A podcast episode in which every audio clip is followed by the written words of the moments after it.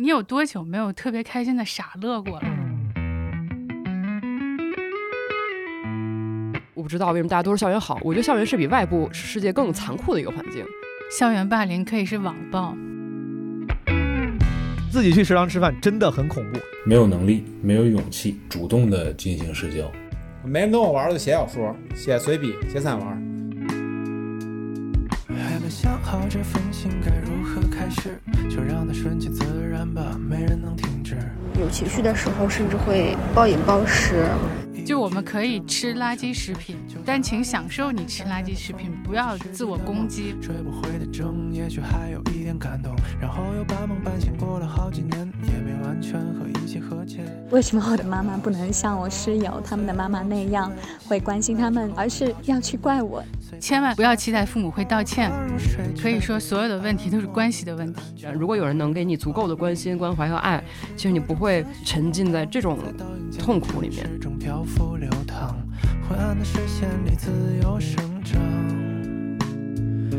就让所有此刻孤独、微笑、温柔的光，陪伴着漫漫长夜被照亮的路。怎么样走向内心强大？内心强大是接受自己的脆弱，不是需要别人帮我们提建议和解决问题，我们需要被看到。它有你的地方。Hello，朋友们，欢迎收听《基本无害化疗室》这个特别企划的第一期。本期节目由京东健康心理服务中心和基本无害联合出品。啊，这个特别企划是因为之前基本我还做过一期聊情绪问题的播客，当时让我印象很深的是，有些朋友会留言说说，哎呀，原来主播或者嘉宾也有这个问题，他们不是一个人，有人跟他们一样，有人跟他们在一块儿，这个事儿本身是很有力量的。所以说我当时就想做这么一个特别企划，让大家可以投稿聊一聊可能自己的一些情绪心理问题。当然，一方面我会想找嘉宾呢去讨论一下，尽量给出一些我们的建议。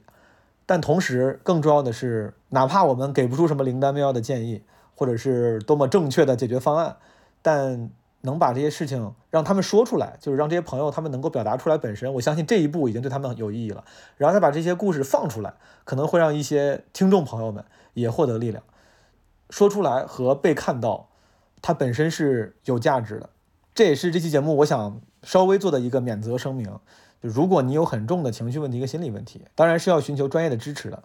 一期播客节目可能很难承载说听了之后我就能给你一个解决方案，能够解决你的问题。我们也不觉得有这样的能力，也不希望大家抱有这样的期望，就希望大家放松心态啊。我会跟嘉宾呢，就我们随便聊一聊，如果有帮助的话最好，没有帮助的话呢，咱们就去找对自己更有帮助的方法去试一试，好吧？这期节目选的都是校园场景的投稿，但我想说的真的是，如果你现在已经离开学校了，已经上班了，它离你不远。我自己已经上班离开学校十几年了吧，十年了。我听这些投稿，不仅充满了共鸣，而且给自己带来了一些新的启发，我觉得还挺有意思的。好，关于这期节目呢，说的其实差不多了，但在那之前，我必须对吧？作为这个我的播客，我不得不交代点私货，迅速再提一下。上期一百期的那期节目里提了一下，就是我有很大概率啊，虽然现在没有开票，没有最终尘埃落定，但很大概率九月三十号会在南京开两场我的新专场《陈州》的亲友版，应该是二号和三号会在扬州各开一场，然后四号和五号会在沈阳每天开一场，呃，就称之为亲友版。呃，这个南京、扬州呢都是受无名喜剧的邀请，沈阳是受大风天喜剧的邀请。这个俱乐部的主理人都是我的好朋友，真的是认识很多年的朋友、亲友。这个亲友版呢，我觉得有可能跟最终，假如说这专场会录制，对吧？假如 Netflix 要给我录制，这个亲友版的特殊之处就在于，肯定比这个录制版内容要多一些，它比内测版更成熟，比 Netflix 版内容更多。假如说有 Netflix 版的话，呃，还有一个就是在这三个城市呢，可能在专场之外都会办一个基本无害的线下播客录制带观众的，就是之前的基本无害城市漫游系列啊，也叫城市生存手册，可能会十月一号在南京，十月三号下午在扬州，十月六号在沈阳啊，目前暂定的时间。提这个呢是也是想说，如果朋友们不管你看不看专场，如果想参与播客录制，作为基本无害的听众，应该到时候会有优先的报名权啊。呃，说这个也是想问一问，沈阳我们之前录过了，其实比较熟了。但是南京和扬州，尤其是扬州，我想录这个城市生存手册的话，其实不是特别了解这个城市，扬州我都没去过。我想请这个当地的朋友或者了解这些地方的朋友给我提点建议，就是能聊啥和嘉宾建议。比如说我那个基本无害那个小助手 Marvin，他跟我说在南京可以聊骂人，他说南京人可会骂人了。我觉得这个非常非常好的建议，就类似这样的建议，如果朋友你们还有的话，可以跟我说一说，好吗？对了，这期的背景音乐呢是毛肚和我啊联合出品的我最新 Vlog 的片尾曲。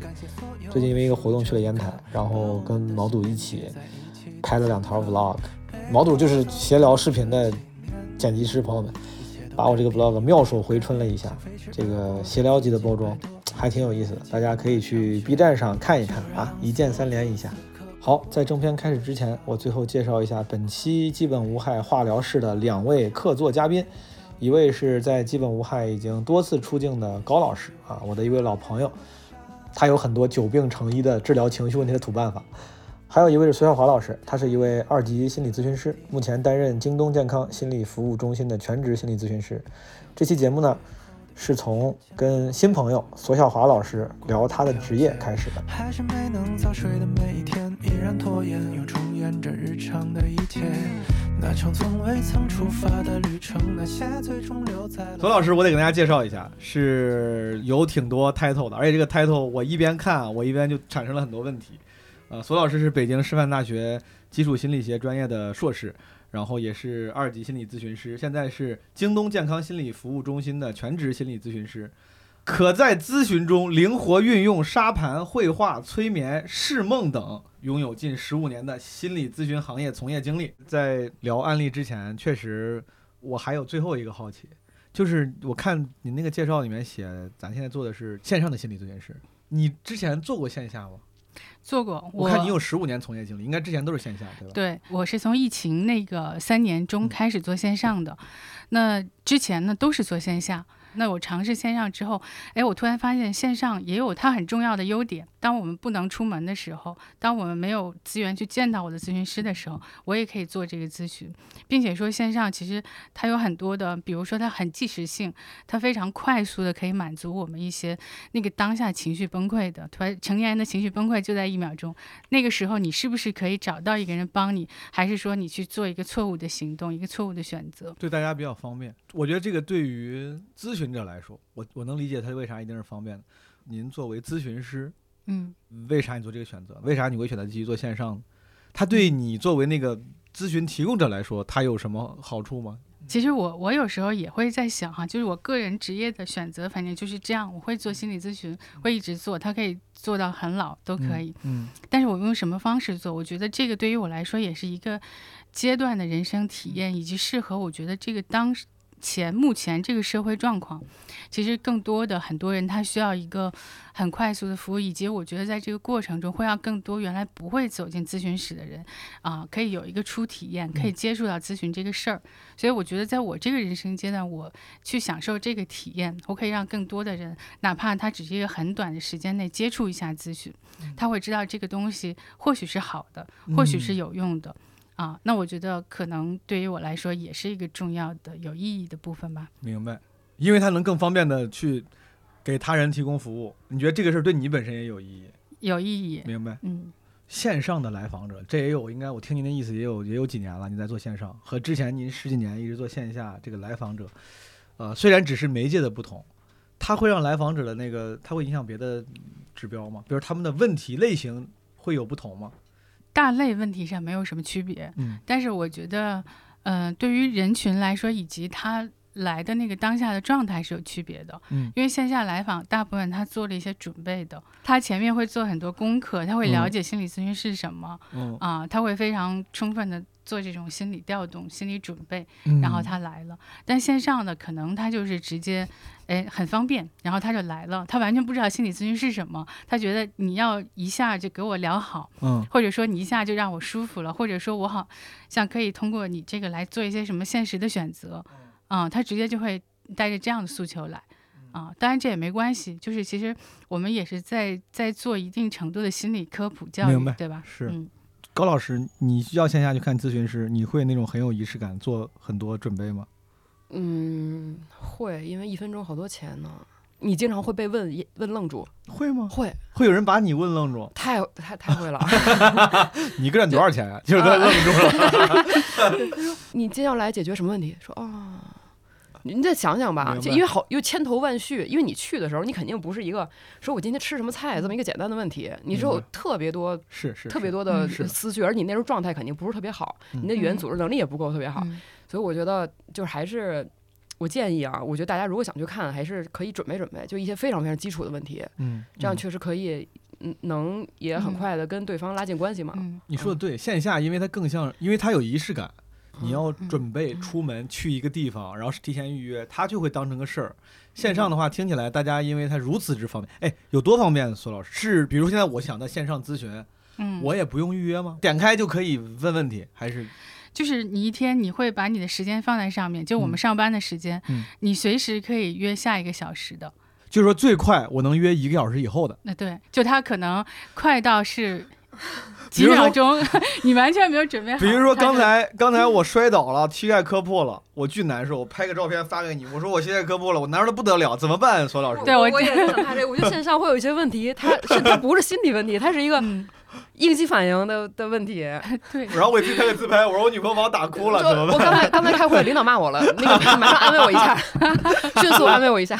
对对对，这种问题是有的。是比如我我下午要做一个什么报告、什么演讲，我上午紧张的不行了啊，那我就可以约一个咨询，对吧？我们咨询当中就可以去帮他去梳理、去放松，然后去做一些准备工作，这都可以。我不是专业的咨询师啊，但我尝试幻想站在你的那个角度上想这些事儿。你不会烦吗？就 是就是，本来你之前接受的是对方很有仪式感，像认真奔赴一场约会一样，你们抽丝剥茧几个月的去解决一个问题。这人上来就感觉带着非常强的目的性，说我下午要演讲，你快来快点来哄我，快点来开解我。就是你不会心里叹一口气吗？哎，我跟你想的不一样，我觉得他们是会更有成就感啊，更有成就感。对，因为我是一个非常及时的棘手的问题啊，我我这个问题我解决了，我我今天就能过了，我今天解决不了，我今天就过不去了。然后你解决好之后，他下午发来他说：“谢谢医生，我演演讲非常成功，确实是哦，这样确实好像挺有成就感。”你但是当然，我觉得这个你们两个说的都有，这个取决于其实我们我们作为咨询师日常哈。呃，专业上来讲是没有任何评判的，对你的问题，不管你是急是重还是轻啊，都不会对这个问题做出任何评判或者怎么样。但是如果累的时候，也会心里叹口气，对吧？明白。这个就是也很真诚的表达哈。是是，好，那咱们要不然就开始听听咱们的案例，好不好？嗯。今天选了一些都是应该是校园场景的，有些是在校的同学，有一些可能是已经毕业了，但是分享自己是在当年校园里面的。或者跟校园相关的一些心理或者是情绪问题，啊，再次跟听众们分享。我们今天虽然这个索老师是专业的咨询师，但我们并不是寻医问诊，我们也没有这个资格，播客也没有这个能力。我们就是把大家的这个故事分享出来，我们力所能及的反正讨论一下，可能会认真的给出一些建议，也有可能就是我们会尝试戏谑轻松的回应一下，尝试可能让这个朋友心情能好一点。好。那我们听一听第一个，第一个这个投稿来自于一个朋友叫 Four Cats，四只猫。毛书记好，各位听友好，我叫四猫，嗯，四只猫。我和大家分享一下我的故事啊，呃，因为给的是命题作文，我就按顺序回答了。第一个问题是说校园场景中关于情绪压力的案例，呃。我在校园生活中其实一直扮演一个一个比较比较糗的角色，因为我是我们全县小学里唯一一个戴眼镜的死胖子，对，就是特别胖，还戴个眼镜儿，于是就特别的蠢，啊，蠢就会没有人主动带你玩儿，这个体育活动也好，文娱活动也好，没有人会。主动带一个蠢胖子一起玩的，这样的话我就会硬往里挤，硬往里挤就会出丑，就会被嘲笑。这个案例就是我们有一个数学老师特别喜欢唱歌，然后他让我们每个同学按照座位顺序在每节课之前都要唱一首歌。呃，当轮到我的时候，我之前也是做了准备的，我提前学了，我找个旮旯小声的唱。但是当轮到我的时候，我当着全班的同学的面站起来，然后。站了半天，在目光之下，没有发出任何声音。啊，这个时候，同学们在起哄呢，下去吧，下去吧。老师说：“你你坐下吧，你坐下吧，咱们咱们上课了。”就那种感觉，就那种感觉。呃，第二个问题，这个解决方案啊，你我觉得不能说是解决方案，其实就是一个成长的过程，一个价值观的一个转变的过程。小的时候，你因为自己又胖又又又丑，然后想想和别人一起玩儿，怎么去融入这个集体？你怎么去参与到活动中？然后再慢慢的变得可以主导一些活动，最后成为焦点，一个身份的变化，一个心理过程的变化。要硬说这个方案呢，就是我是多看多写多说，看书看电影啊，什么小时候什么科幻悬疑电影，中国的、外国的、经典的、独立的，什么都看，吸收，多写。没人跟我玩儿就写小说、写随笔、写散文。当时什么 MS 空间、博客、豆瓣日记，我在小说里自己给自己讲故事。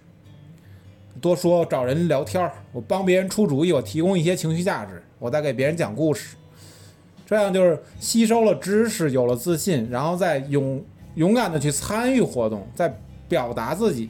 到现在就是选择性的去参加一些社会活动，我现在已经不是为了去展现自己，其实是为了取悦自己，让自己啊，我我通过这个活动我自己高兴，我并不是为了跟其他人一起玩儿。那在最后呢，给大家分享一首歌，是伴随我很长时间的，是木马乐队的《美丽的南方》啊，我内部的众神啊，准确的将我撕裂了。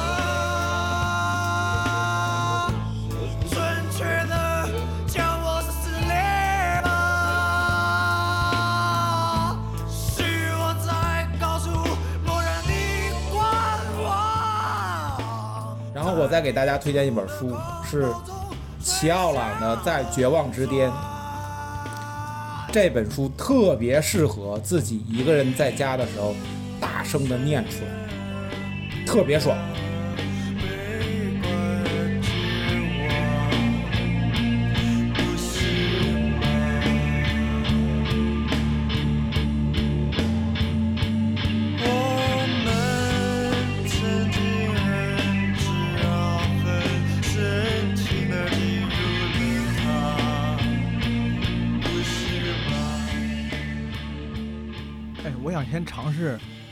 总结一下啊。我这哥们儿说自己说挺狠的，上来就是说 说自己上小学时候很蠢，他说我挺蠢的，就这应该也算容貌焦虑加校园霸凌类的情况是吗？然后他的解决方案，他当时一直在说，他说什么多看多写多听，其实就是拿别的事儿把自己时间填满，让自己呃心理更强大。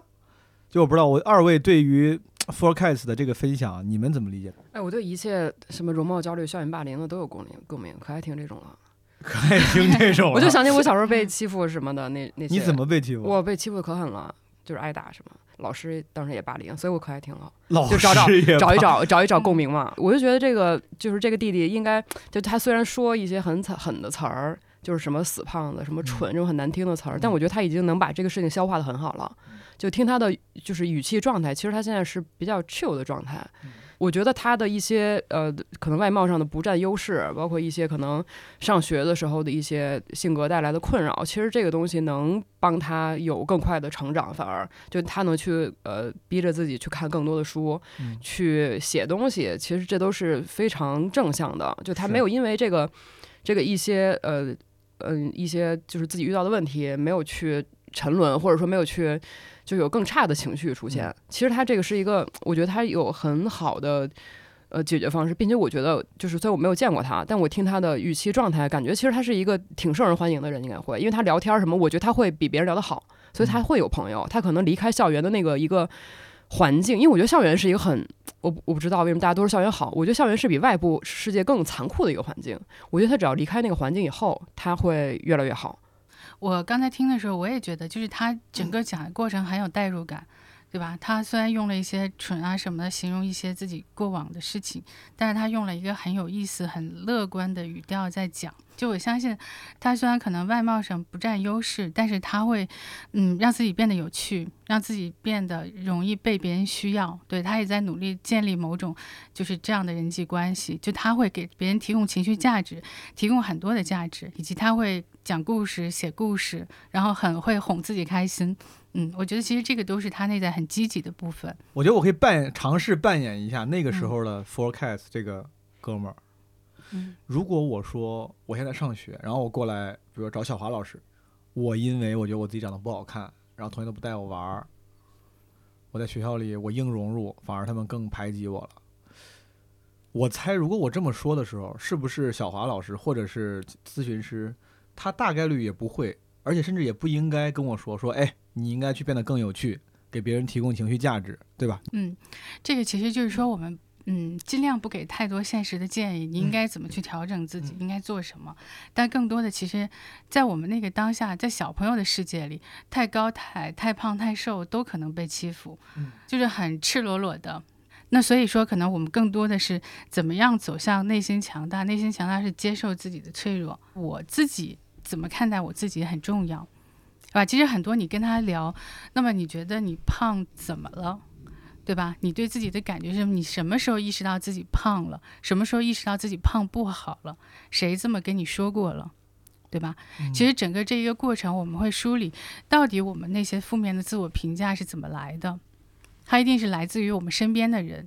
如果我们是一个很天然的人，生在生在一个原始部落里，我这个可能是一个非常健康、非常快乐的状态。嗯，我们要去看到那些评价，它怎么进入我们心里，我怎么相信了它，然后我们就可以。再把他顺着那条路把他踢出去，我不再相信他了，就跟你没关系。就这个东西，你让自己心里更加笃定。我觉得我要是个小学生，我可能很难听很难听进去啊。当然，这个不是说我们跟小学生是这样讲的。比如说，我给你举个例子哈，嗯、就曾经有一个小朋友，小朋友会说说，我觉得我就像一坨翔。哦，等一下，我先插一句，小花老师，嗯、你真的是遇到有小学生来访者的？哎、呃，就原来在线下的时候，哦、啊，我线下的时候做了七八年青少年。小幼儿园的小男孩回家肉头不行，今天心情不好，我得约个心理咨 咨询师咨询一下。小孩说让我来安排一下我的时间。不，小朋友都是家长带来的。您说，你我开玩笑。是这样的，嗯、他是说我，我觉得我就像一坨翔，他的口头语就是我就是一坨翔。嗯、然后呢，那个时候他说了很多次，但是我跟他就像刚才说的，已经经过很多的建立关系，然后问他一些学校里的事儿、感受等等哈。然后呢，后来我就用了一个就类似于催眠式的时候，我给他讲了一个故事，嗯、就是有一个很原始的部落哈，然后他们收集牛粪、嗯、盖房子、烧火、嗯、烤饼吃或者什么的哈，这种就是这个翔对于他们来说是最有用的东西。嗯，然后他们就收集它，然后把这个当做一个特别值钱的东西，对吧？每家每户都会存，啊，等等。当时我我现在记得不是特别清楚那个故事了哈。当时我我觉得讲的还是挺生动，比现在完整。那个孩子听完了呢，啊，他就半天没吭声，笑了一下，然后又叹了一口气，啊，他说：“你说的什么意思？我明白了。”啊，之后他从此再也没说过他是一坨翔的事儿哈。当然，他可能有新的问题出现了。我脑子里浮现的是那个《摩登家庭》里面 Manny 的形象。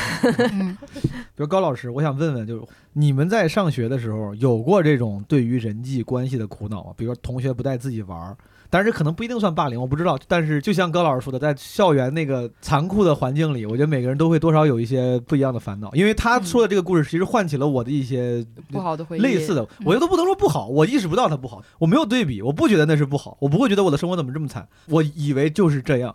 那那比如呢？就是也不是谁都带你玩啊。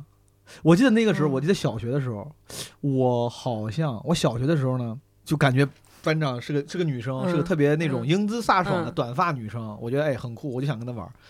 然后我跟班长关系也一般，然后后来我为了能跟班长有更多的交流，有一次好像是干啥来着，他说他要借钱，我就赶紧就是舔上，我说我有钱，借五毛，我应该记得特别清楚，我借了五毛。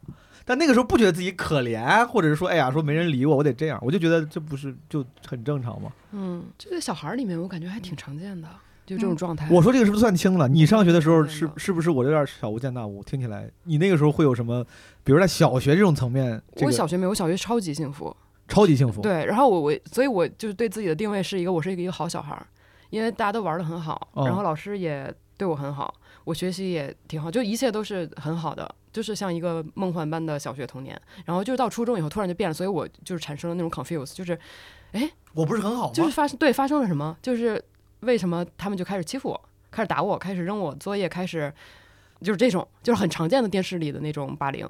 嗯，我能往下问吗？还是说我问这个你可以问不愿意揭开？可以问可以问所以说，所以所以说为啥呢？我不知道，我我自己到现在也不知道你，到现在也不知道我。到现在也不知道，就是可能我会回忆起来，就有一个可能性是，就我上初中突然就开始有点跟不上，就学习变得很差。嗯我我也不知道为什么，可能是就是我发育发育晚，就是因为我比别人都小一岁，嗯呃就是各种各样原因吧。反反正就是后面找补嘛，这些话都后面找补。嗯，就是学习确实不好，但我后来一想，也不是所有学习不好的同学都被打了呀，嗯也不是所有学习不好的同学都被老师骂的，就是就是把你扔出教室不让你上课。我说也老嗯师也也对，所以对吧？confuse 就是整个整个这个事情就很 confuse。这。是什么日本电影？你哦这是 然后就是后来不是我就经常被找家长嘛，哦然后就是我爸老被找，但是他很少就说什么，就就找完以后就哎呀就没事儿，没说啥，没说啥。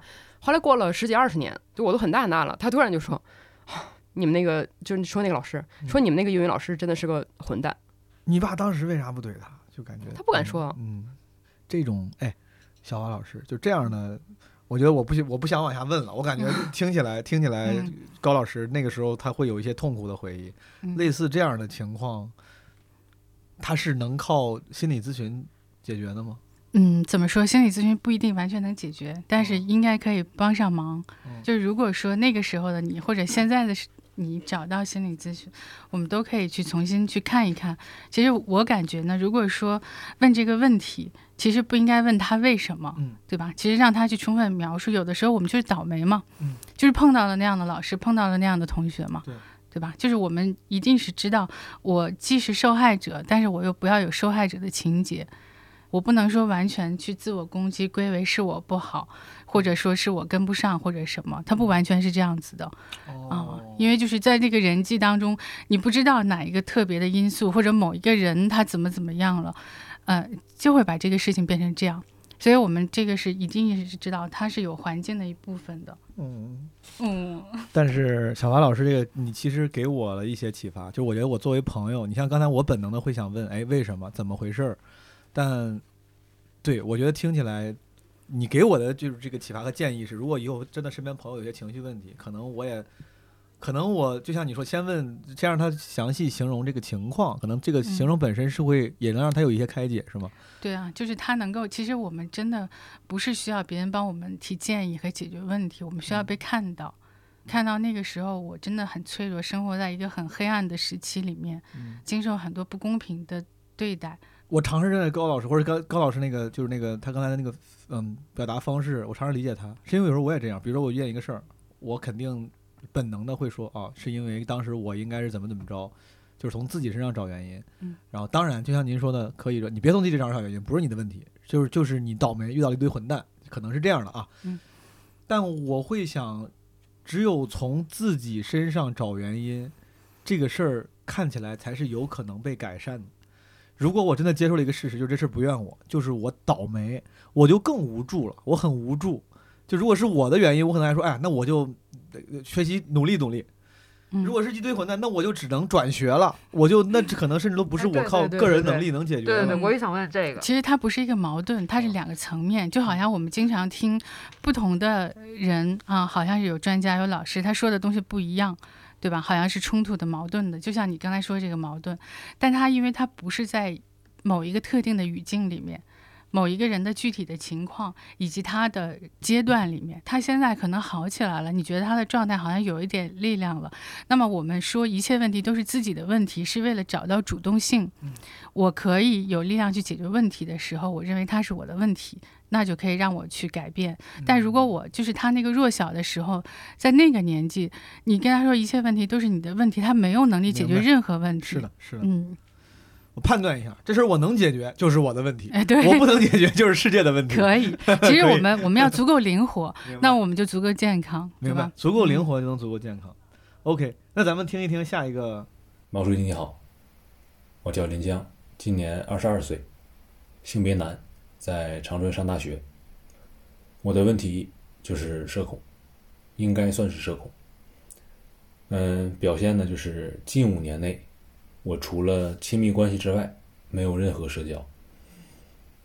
嗯，在去年和女朋友分手之后，就完全没有社交了。我觉得我的问题就是没有能力，或者说没有勇气去主动的进行社交，包括在一些线上的活动，比如说我很喜欢的闲聊，基本无害，或者说什么其他的节目，我都没有办法去加粉丝群，不知道为什么。嗯，但是被动的社交我都可以很好的完成，比如说室友、同学、呃导员啊、领导啊，我觉得这些我都可以很好的完成社交。主要的问题可能就是我没有办法去不合理的展示自己，比如说同专业的同学，我想去认识别人的情况下，我很需要一个合理的理由。嗯，可能是不暴露自己的欲望，不暴露自己的目的那种状态。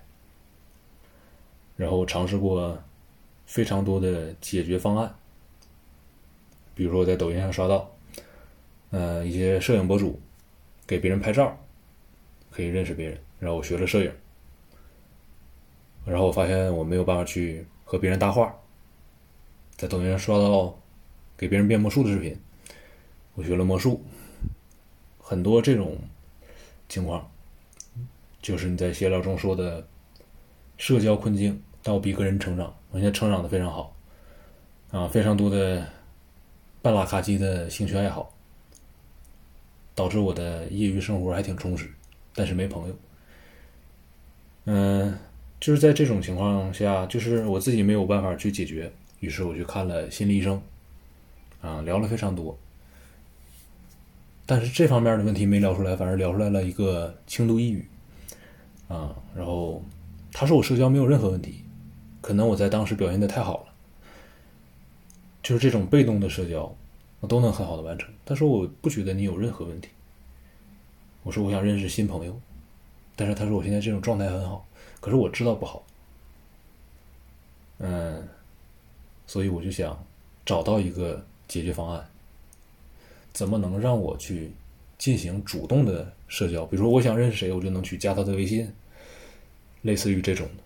最后分享一首歌，《没那么简单》，一首非常古老的歌。那么简单就能找到聊得来的伴，尤其是在看过了那么多的背叛，总是强悍。谁谋杀了我的浪漫？这个朋友，这个他算社恐吗？其实我也有点疑惑，因为他刚开始说的时候，他刚开始那个形容，其实让我觉得，哎呦，一下就想全神贯注了。他说他这五年除了亲密关系，没有任何社交，包括他说他分手之后就没有社交了。我心里脑中想到的是一个真的是离群索居的人，在家里也不跟人聊天。但他后来分享的那，他说就是没有主动社交啊，被动。我心里其实想了一下，如果这么说的话，我觉得我也跟他说差不多，就是都是被动，就身边有工作关系的人，其实你很少会主动去，我我反正我很少主动认识。就听他越解释到后面，我反而觉得好像也也没有那么严重，就是这是我个人非常不专业的感受啊。哎，对我我听他有一个说法很好奇，我还想哦问你们两位有没有哦感受，什么叫做不合理的展示自己呢？哦，对，这个地方我觉得挺厉害，因为他当时一边说不会主动社交的时候，我一边想我也有这样的问题，这是为啥呢？然后我我发现这哥们儿，他就他表达还挺挺清晰准确，且至少是对自己有有过一些深入分析。因为他后面我在想为啥，我自己还没想出原因的时候，他后面给出了一些看起来是有一些深刻思考的原因。他说什么不合理展示自己，然后他用了一个话叫什么只展示欲望不展示目的啊、好像欲望、目的都不展示，哦对，无欲无求。你刚才说你跟他差不多有这种被动社交，那你觉得这个不展示或者不要不合理的展示自己，这个怎么理解？我觉得肯定没有啥是不合理的。我觉得这个不合理是自己的包袱。我自己能认识到的是，我觉得我有包袱。比如说，他说那个加群这个事儿，每次要加群的时候，我也会犹豫非常久。我有时候参加一些活动，然后某些项目，然后那个负责人比如说他，他说这是我们的活动群，比如说怎么你加一下，我看着那个群的按钮，我点一下，只要一秒钟我就加进去了。我不敢加，我而且我心里你知道为啥吗？我特别害怕的是别人的手机屏幕上出现，比如午夜骑手毛东什么加入群聊，我怕怕大家关注到我。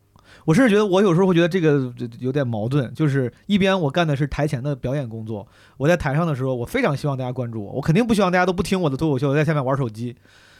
所以说我不是说我有多么的无无欲无求，不希望别人的关注，但是在日常生活中，我是真的，我特别希望加群的时候不要那行字儿。那如果你不是一个脱口秀演员，你是一个就上班的人，你你也会不敢加群吗？我估我你看啊，就这个东西我没法儿，我我不我不知道，我没法儿去假设，但我哦尝试想过这个问题。嗯我觉得有没有可能是因为我有一些台前的属性，我害怕加群之后，说不定有认识我的人看到我。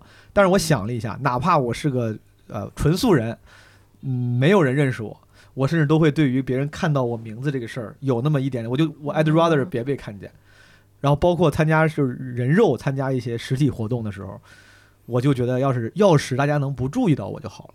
哎，老师，真的有社恐这件事儿吗？嗯，真的有。你说说你，你如果说像他那样的情境，你会怎么样感觉？我没有，我就是想加就加，不想加就不加，我没有犹豫。他没有包就是我不会，我不会有犹豫的过程。他没有包袱，没有我想，因为我很不爱加群，是因为我不嗯想看到很多无关的，嗯我也不认识你，然后你说的话我也不知道你在说什么，我就觉得加群没意义，所以我就是从来不会有这种心态，或者说想认识人，就比如说我看你挺好的，或者你哎我一直看你的脱口秀，我在路上看到你，我觉得很好，我就会上去打招呼，或者说我就会上去问，昨天晚上我没有这种犹豫犹豫，昨天晚上我就嗯在、我在二环上走的时候，刚过雍和宫，然后我骑电动车，我在路边停了一下，旁边有个哥们儿，有个骑自行车的哥们儿从我旁边过，就看了我一眼，很快，零点五秒。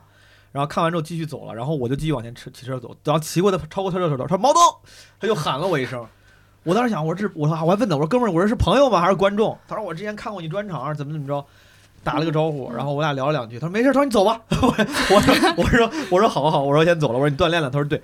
我当时还在还在想，我说如果是我，我在路上碰到了可能认识的人，嗯我应该是不敢。我刚才回答那个小华老师的问题，就是我那个包袱，我想了想，可能就是怕别人怎么看我。包括刚才这哥们儿提到在在街上，如果我要会摄影，我想通过摄影跟人认识，但我又犹豫不决。我觉得我能共情，我大概率是会觉得，如果上去跟这个姑娘说话，我说，哎，我想拍你，姑娘会不会觉得我是个色狼，或者我是个不正经人？会不会哪个语气我没拿捏对，就会让别人觉得我油腻？反正我我能理解这个呃林江他的那种不愿意主动社交，我不知道他跟我是不是一样啊，但是我回忆了一下，我是因为怕别人怎么看我这件事儿，就可能会觉得我不合时宜或怎么怎么着，以至于当他到到了一定程度，他他就已经确实变得不合理。比如加群这个事儿，你只是名字出现而已，别人不会因为你的名字出现而觉得你不合时宜，但我都会觉得我说哎呀，要不先别加了。哎，对，其实我觉得你可以说很好的呈现了一部分他的那个想法的过程哈、就不一定是准确，就是我投稿，其实就是但我，对对，但我 听起来很合理。其实我们去想这个问题，往往不是说我不敢做什么，我去死磕这个事情，嗯，而是说我为什么不敢，我我不敢去什么以不合理的理由去呈现自己。嗯那么不合理的理由到底是什么？为什么不合理？嗯为什么我会觉得它不合理？嗯对吧？这些其实一系列的追问，我们可以这样问自己，而不是评判我在被动社交，我为什么不敢跟人建立联系，对吧？嗯其实我找到那个根源，就发现我偶像包袱太重了。嗯素人也有偶像包袱，我们每个人都有，呃，或者如果咱们用“偶像包袱”这个词儿的话，其实偶像包袱确实不一定是是某种自恋的部分。对对对对因为你害怕别人怎么看你，某种我也觉得他其实某种程度是自恋，就你不想让自己在别人眼里显得不好。嗯，对，自恋是一个中性的词啊，对对对中性的词。我能理解，我自己曾经也也因为有时候会看一些东西，什么文章啥的，我大概也能意识到这一步。但比如说到这一步，again，我不需要，也很难一时半会儿你几句话就能解决这个问题。但是我想知道，比如说有可能有什么方向的解决方案的建议吗？嗯嗯，其实这个里面想的就是整个这个过程，我们不是觉得别人非常重要，恰恰我们是觉得自己非常重要。但我可以不断的告诉自己，我没那么重要。就是我，我看过我是一坨翔，我没我懂了，我要跟那个小学生我俩交朋友。对，就是我是很普通的人，我是普通人中一员，嗯我就没有觉得那么孤独，那么跟他们对立了，对吧？如果我我是一个很特别的人，我就是觉得我是那么与众不同，哦那我就跟别人有某种对立的关系了。那我也在你们中间，这个好难。我我说一下我的那个思思路。我是从朋友身上感受到这一点的，因为我原来也是，就是这些，我觉得状况，我觉得大家很多人都有。就刚才这个这个弟弟说的，包括毛毛毛书记说的，我觉得因为我有一些朋友是非常善于表达的，嗯，就他们善于表达到 让你有点害羞的地步。哦，就当然也是也好看，高老师？就这种他他哎，他们不是这么这么 哦这么简单的夸，他们是哦每一次见你都有一些新的夸。嗯，，哦他有会一些细节。他有创作，对，比如你这次跟上次有哪些不一样？你又怎么怎么样？就是他，他，你刚开始吧，第一次、第二次，你觉得哎，人家就是性格好，人家就是人好。嗯，他第三次、第四次、第五次、第六次，你是不是就是有一些就觉得，就是不管他说的是真是假的，就就是我依然觉得人家是人好，嗯，我依然不会觉得他夸的都是真的。对，但是我觉得不妨碍，我觉得他一他是一个好人，并且嗯二他把这个很好的情绪传递到我这儿，我觉得他是一个天使。是，就是我有几个这样的朋友，就是这类的朋友对我影响很大，嗯所以以至于就是现在我也会非常的愿意夸人，因为我觉得别人感受到的不管是真是假，一定是开心的。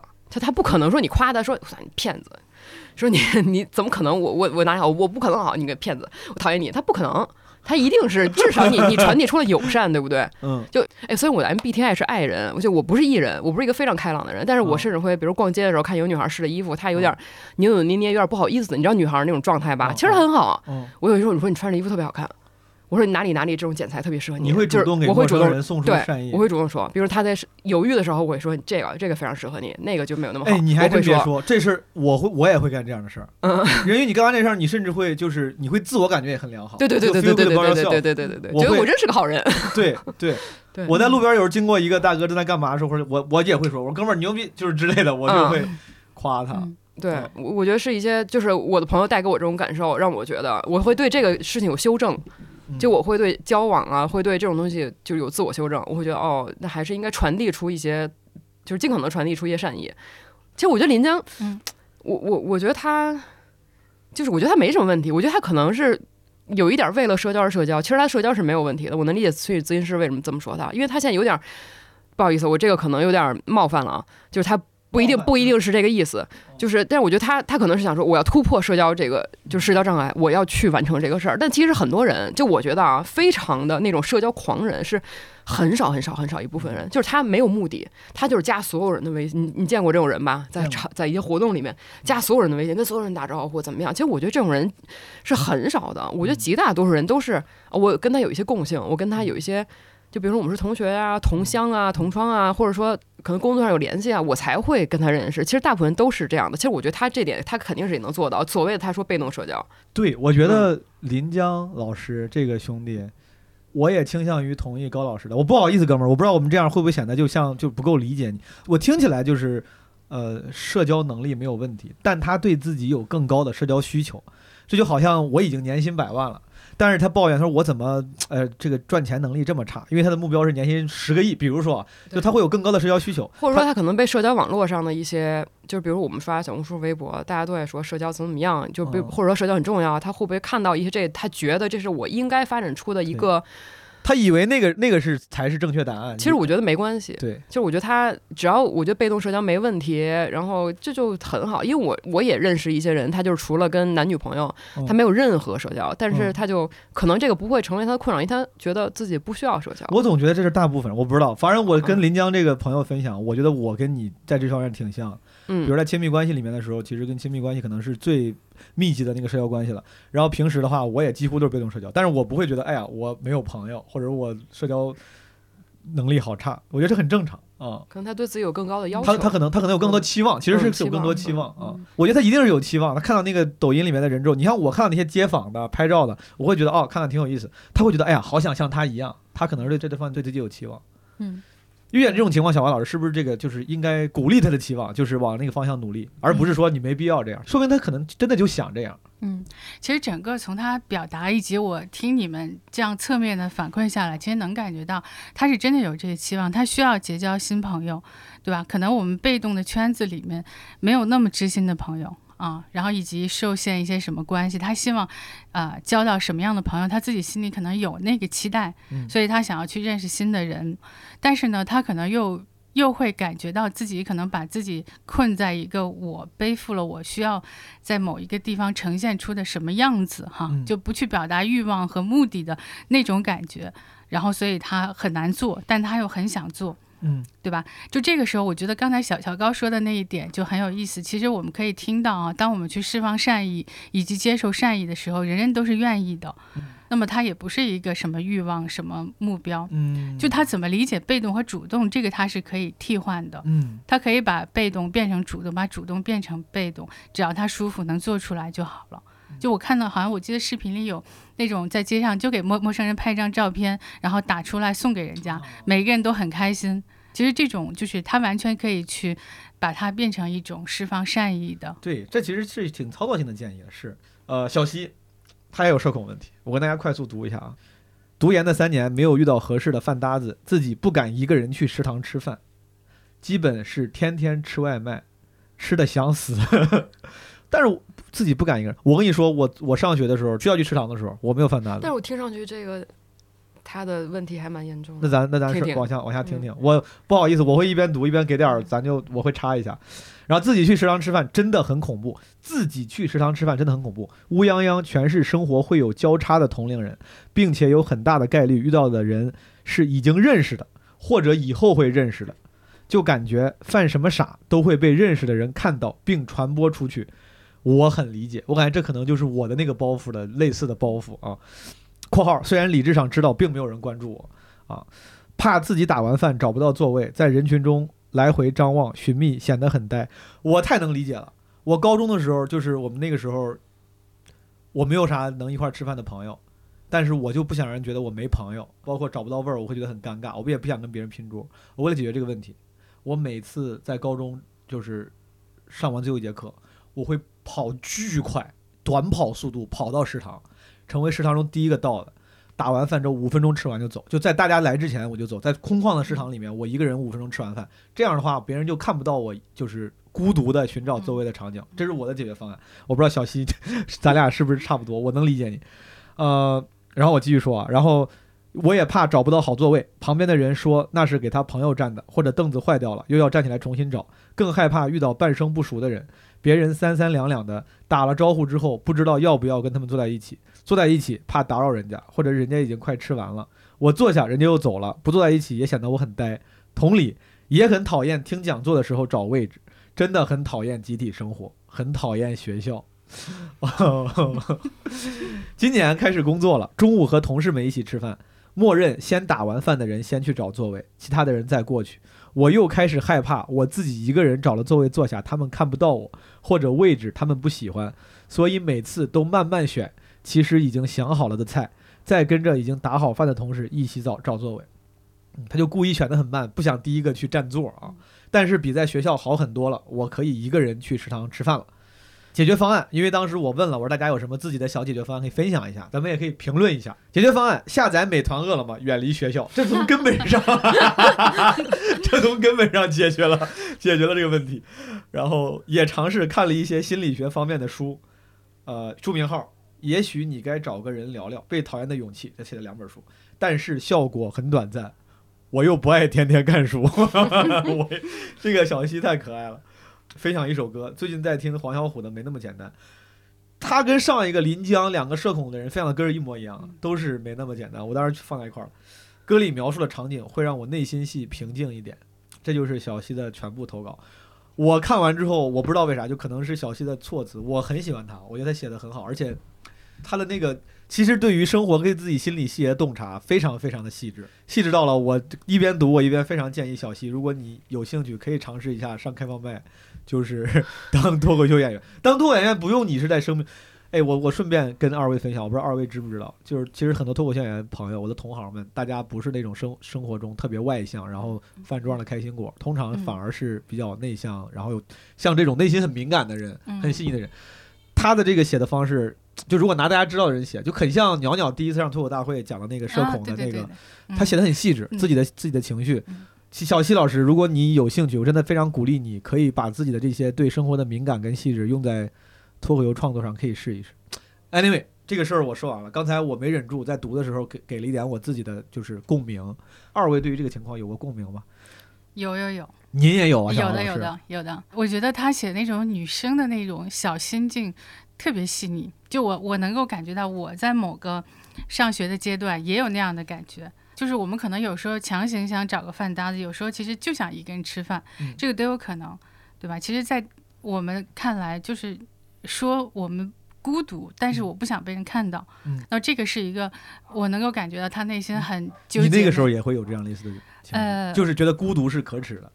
可以这么说，就是我其实还挺享受自己一个人，就是我上课听大课，我喜欢坐在角落里。啊，然后我吃饭，我真的喜欢一个人吃饭。我觉得要一边吃饭一边跟人聊天，我很累。对，啊、然后我很享受这样，但是我又会纠结，那别人看到我这样会怎么样？其实我在呃小学、初中、大学阶段，我都会呃时不时的被人说这个人很清高，嗯，对吧？因为他其实只是看到我喜欢一个人待着嗯，啊，但其实我并没有。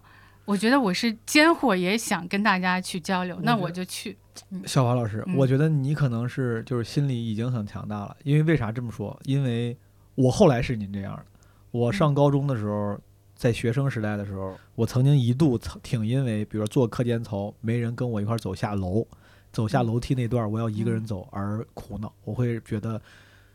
因为可能之前 popular 过，就像小那个高老师说，小学时候挺受欢迎的。我之前、啊之前，比如说我朋友很多，初中的时候，我后来高中的时候我就不太爱交朋友了。然后我每次下就可能，但是你心里又屈的在哪？你那时候还还当班长，好像我还希我希望别人觉得我是个受人欢迎的有朋友的人。然后我每次走下楼那段，我就想，别人但凡就像他刚才说的，那些认识人看见我，会不会觉得说啊，原来王东没朋友，就是原来他连个好朋友都没有，就是因为这些事儿会特别的痛苦。呃，然后吃饭就刚就像刚才我说的，我真的他刚才说的每一个那个细致的形容，也都说到了我的心坎儿里。啊、我解决的方案，他是直接就饿了么万那个美团了，我那时候没有，我真的就是 对我们那时候没有。我就是我就是人肉避免人群。但是后来大概到高三，我时间久了之后，我就可能变成你这样，就是我一个人吃饭 OK，我说我就是一世而独立，我就是 我当时就已经说就是让自己接受了，我说没关系的。后来包括我呃也是上大学之后，从从高中一毕业到大学一到社会上。我非常非常习惯一个人干任何事儿，在同学同学群里，嗯先放学了，他们有人说，哎，毛总走一块儿，咱们坐公交车回家吧。我可能会说，哎，我那个有点事儿，我自己走了。就是我完全不介意别人觉得我是自己，就是心理，我不知道这个算不算心理更强大，但我觉得后来成了您这样的情况，但是中间是经过了非常痛苦的，可能没有那么长久，但是非常痛苦的一个个人蜕变。就我终于接受了，我说这样原来也可以。其实我们接受自己孤独，因为人，我们就说了，生来就是孤独的，对吧？嗯终究就是孤独。那你要能接受、允许自己去孤独的话，可能你就没有那么难受，还是孤独，但是不为了孤独而难受。嗯，高老师，你有刚才这个小溪的故事，你有共鸣吗？哎，我觉得校园太残酷了。哎，我讨厌校园。他也，你他也是这么说的。他说讨厌食堂，讨厌学校。讨厌学校 就是，哎呦，他挺可爱的，他真的挺可爱的，就说话就是。都是我，刚才是我在说话，你你可能你可能没听清，刚才其实是我在说话，就是就是一个心思很细腻、很敏感的小女孩儿。其实她如果不在校园里，就是没有校园生活的话，她没有这些困扰。哎呦，就是在学校才会有这种问题，太讨厌。还好学校是可以毕业的，真的还好是可以毕业的，速速毕业，我觉得就可以远离这种，因为我觉得校园就是一个要求要求你整齐划一，他要你不不能有偏差，就是你要是一个平均人，就只要你稍微不是平均人，你就会痛苦嘛。所以我特别理解他说那种就在学校里那种。就是那种心思，就是一个人也不行，不一个人也不行，怎么都不行，但你就觉得。但高老师就他说这种就是 exactly 刚刚说这种这种苦恼，你是不是曾你没有？我没有，你的没有是为啥？是因为你像小华老师一样，你心里很强大，就是可以自己，还是那个时候你根本就不是你有朋友，因为我特毒，我从小都特独，我以毒为觉得自己特牛逼。啊 就一世独立嘛，就是对独立特立独行嘛。而且我从嗯，我就觉得把摇滚乐放在音量最大，我觉得你们都谁啊？就是你去食堂你跑吗？我也绝绝绝对我绝对不跑，就是非常酷，非常听带着背景音乐一边对必须进去的。听那种特别重型的摇滚乐什么的。就是你一边往食堂走，一边拿着就就是拿着那个 MP 三就往外放。不是，那不是耳机啊，哦，耳机。耳机高老师扛着你，It's my life, It's now or never。对啊，呃所以就是那我问几个典型场景，嗯，比如说他刚刚说那个，你到食堂了，嗯你很酷，你也不在意自别人看你觉得你自己一个人，但你打完饭找不着味儿，你怎么办？这个时候你会心里有点慌，你说哎，怎么还没找到味儿？我怎么还没坐下来？我在这这儿走了半天了，你会慌吗？不，会，你就坐地上有人。会慌吗？我会啊，我我这小溪也会啊，哦，就是我拿着那个牌儿，我感觉自己我被怎么别人被别人关注了，我怎么好倒霉？然后怎么我怎么还没找地方？我在这干嘛呢？哎呀，我怎么没有地方坐？我很窘迫，就是我很窘迫。哦，我特别，我每次去食堂，我之所以挑人少的时候，要不然我就我之前在前司，我跟高老师前司同事，我在字节吃饭的时候，我首先我确实食堂吃的少，但是我哪怕去，我会等到一点半、一点多，因为当时一点半闭餐嘛，对，我等到一点十分再去，因为我觉得那个时候人少一些，我应该不必因为找味儿而苦恼。我要是十二点二十去，全是人，我坐哪儿呢？我一个人坐在这儿，旁边人家五个人一个部门在聊天呢、对我就会插进去，就是 我哎，我坐一下，就他们他们会环绕我，然后我就 Wait a second，然后我会边吃，然后边就是还抬头看，听听他们说什么。真的哦假的？我会啊，我你会插进去我我？会对啊，我说哦，如果他们是个凹字形，你就趴坐在中间了。对啊。我这有人吗？没有人，我坐一下。然后我会把耳机摘下来，然后听听他们说话，哎，你那你看啊，然后看他们。实话实说，嗯，你坐在那之后，是不是他们的聊天氛围会有一些明显下降？对，我说哎，然后你还得意，觉得对呀，我说你哦们，聊啊。不用管我，你们聊你们的对。我听着呢，听着呢，大声大声点就行，大声点就行。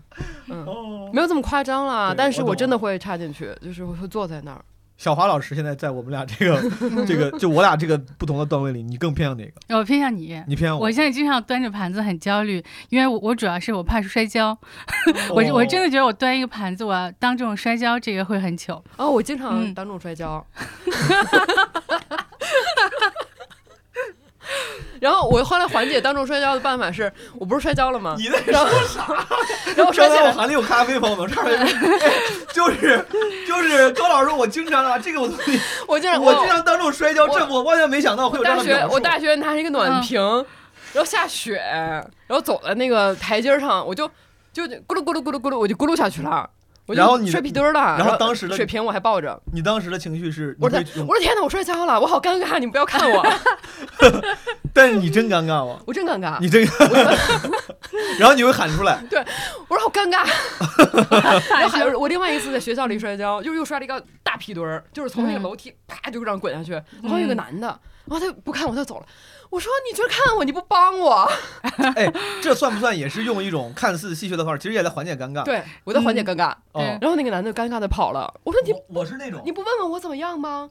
我说你不问我，我女生哎，你你你帮一下我，对，哎，小伙儿，那个胖子，哎，因为我可能就是注意注意力有一点问题，我老摔跤，摔摔，然后我现在缓解摔跤的方式就是啊，尴尬，别人的注意力有问题，通常不是因为注意不到脚步，你这个，我我缓解尴尬就是那种典型的北方男性的那种，就是强就是你没事强撑型。就我比如我，因为我经常摔电动车，我光冬天在北京骑电动车应该摔，我摔骨折过一次，后来又又摔过一两次，就是没有摔骨折，有一次在东三环上把什么衣服摔又也摔破了。就摔完之后，你觉得嗯嗯，那种就是就是你就自言自语，然后你就你 就是那种就是咱爸那种全都会说这样的地这哎是的，就是然后你啊 太好笑了。就是你得说话，就是你得说话，你很严肃。那咱俩不是一样吗？对我，但是你是通过你通过给别人，你显得好像自己很社牛来展来缓解尴尬。我是就是显得自己就这个事儿对我很，我就开始研究这个事儿。嗯，我我首先我是觉得本来在播客里咱们也不应该，也没有也不应该，也没有义务给大家提供解决方案，很多问题也不是能解决的。但是我特别忍不住想跟小西分享一些我的经验，就是可能是野路子的经验。我想跟这个小溪老师说，首先我特别能理解你，然后其次，我觉得他就是你还没有接受自己一个人也 OK 这件事儿。我我想告诉你，就是我之前跟你一模一样，但是后来我接受是可以接受，是可以接受的，就是一个人吃饭是 OK 的。小华老师，就比如我这种思路，这这有借鉴意义吗？科学吗？有呀，我觉得挺好的。就刚刚你们两个讲疯狂讲摔跤那个事儿，也治愈了我在食堂害怕摔跤的嗯这个小心理障碍。我觉得其实有时候就是我们可能需要弄一点搞笑的东西，对吧？嗯我们可能觉得这个事儿它没有那么重要，嗯没有那么大不了。我出丑了嗯就出丑了，别人可能都没有在意嗯啊，或者我自己觉得这个也挺好笑的，我跟别人分享一下为。大家提供一个今天的笑料，我觉得挺好的。嗯，刚才想起来，我觉哦得小溪这个他提到一个点，哦他怕别人看到什么他的事情给他传播出去。其实有的时候，这个社交的焦虑跟他曾经的经历，比如说被霸凌的一些经历都是有关的。他可能比如说遭遇了一个很多流言，然后对他很多伤害的环境之后，他会在别的环境中也有这样的恐惧，他就不愿意深度社交了。所以这个我们有的时候，呃，用一些方法去现实的改变，但是我们也要回顾到是什么让我有今天这个顾虑，有今天这个难受。就像你，你有一个心理落差，对吧？所以你会有这样的反应。我们回到那个，然后慢慢的来处理，可能会。更好，就不是逼着自己要怎么样。你是狠人，但我我想小溪可能未必是这种狠人，对吧？他可能需要慢慢的去梳理。嗯，明白。好，那咱们听一听下一个案例。Hello，基本无害的小伙伴，大家好，我是文文。那在这个音频当中，大家可能会听到一些蝉鸣声啊，或者是车辆的声音，因为我现在呢是在一家考研寄宿机构。嗯，备战考研二战，那只有晚上的时间可能会多一点。今天刚好看到基本无害的征稿，而我刚好呢也处在这样一个情绪崩溃的边缘。昨天呢，其实就有尝试打心理医生的电话，但是 打到一半的时候呢，嗯，看了一下时间，突然意识到我的任务真的还有太多太多太多没有完成。就是那种压力都聚集到一起，所以就，嗯，其实很仓促的就结束了跟心理医生的对话。那最近的压力呢，不只是在学习上，还包括我家庭方面。我的妈妈呢，她是一个很典型的重男轻女的家长。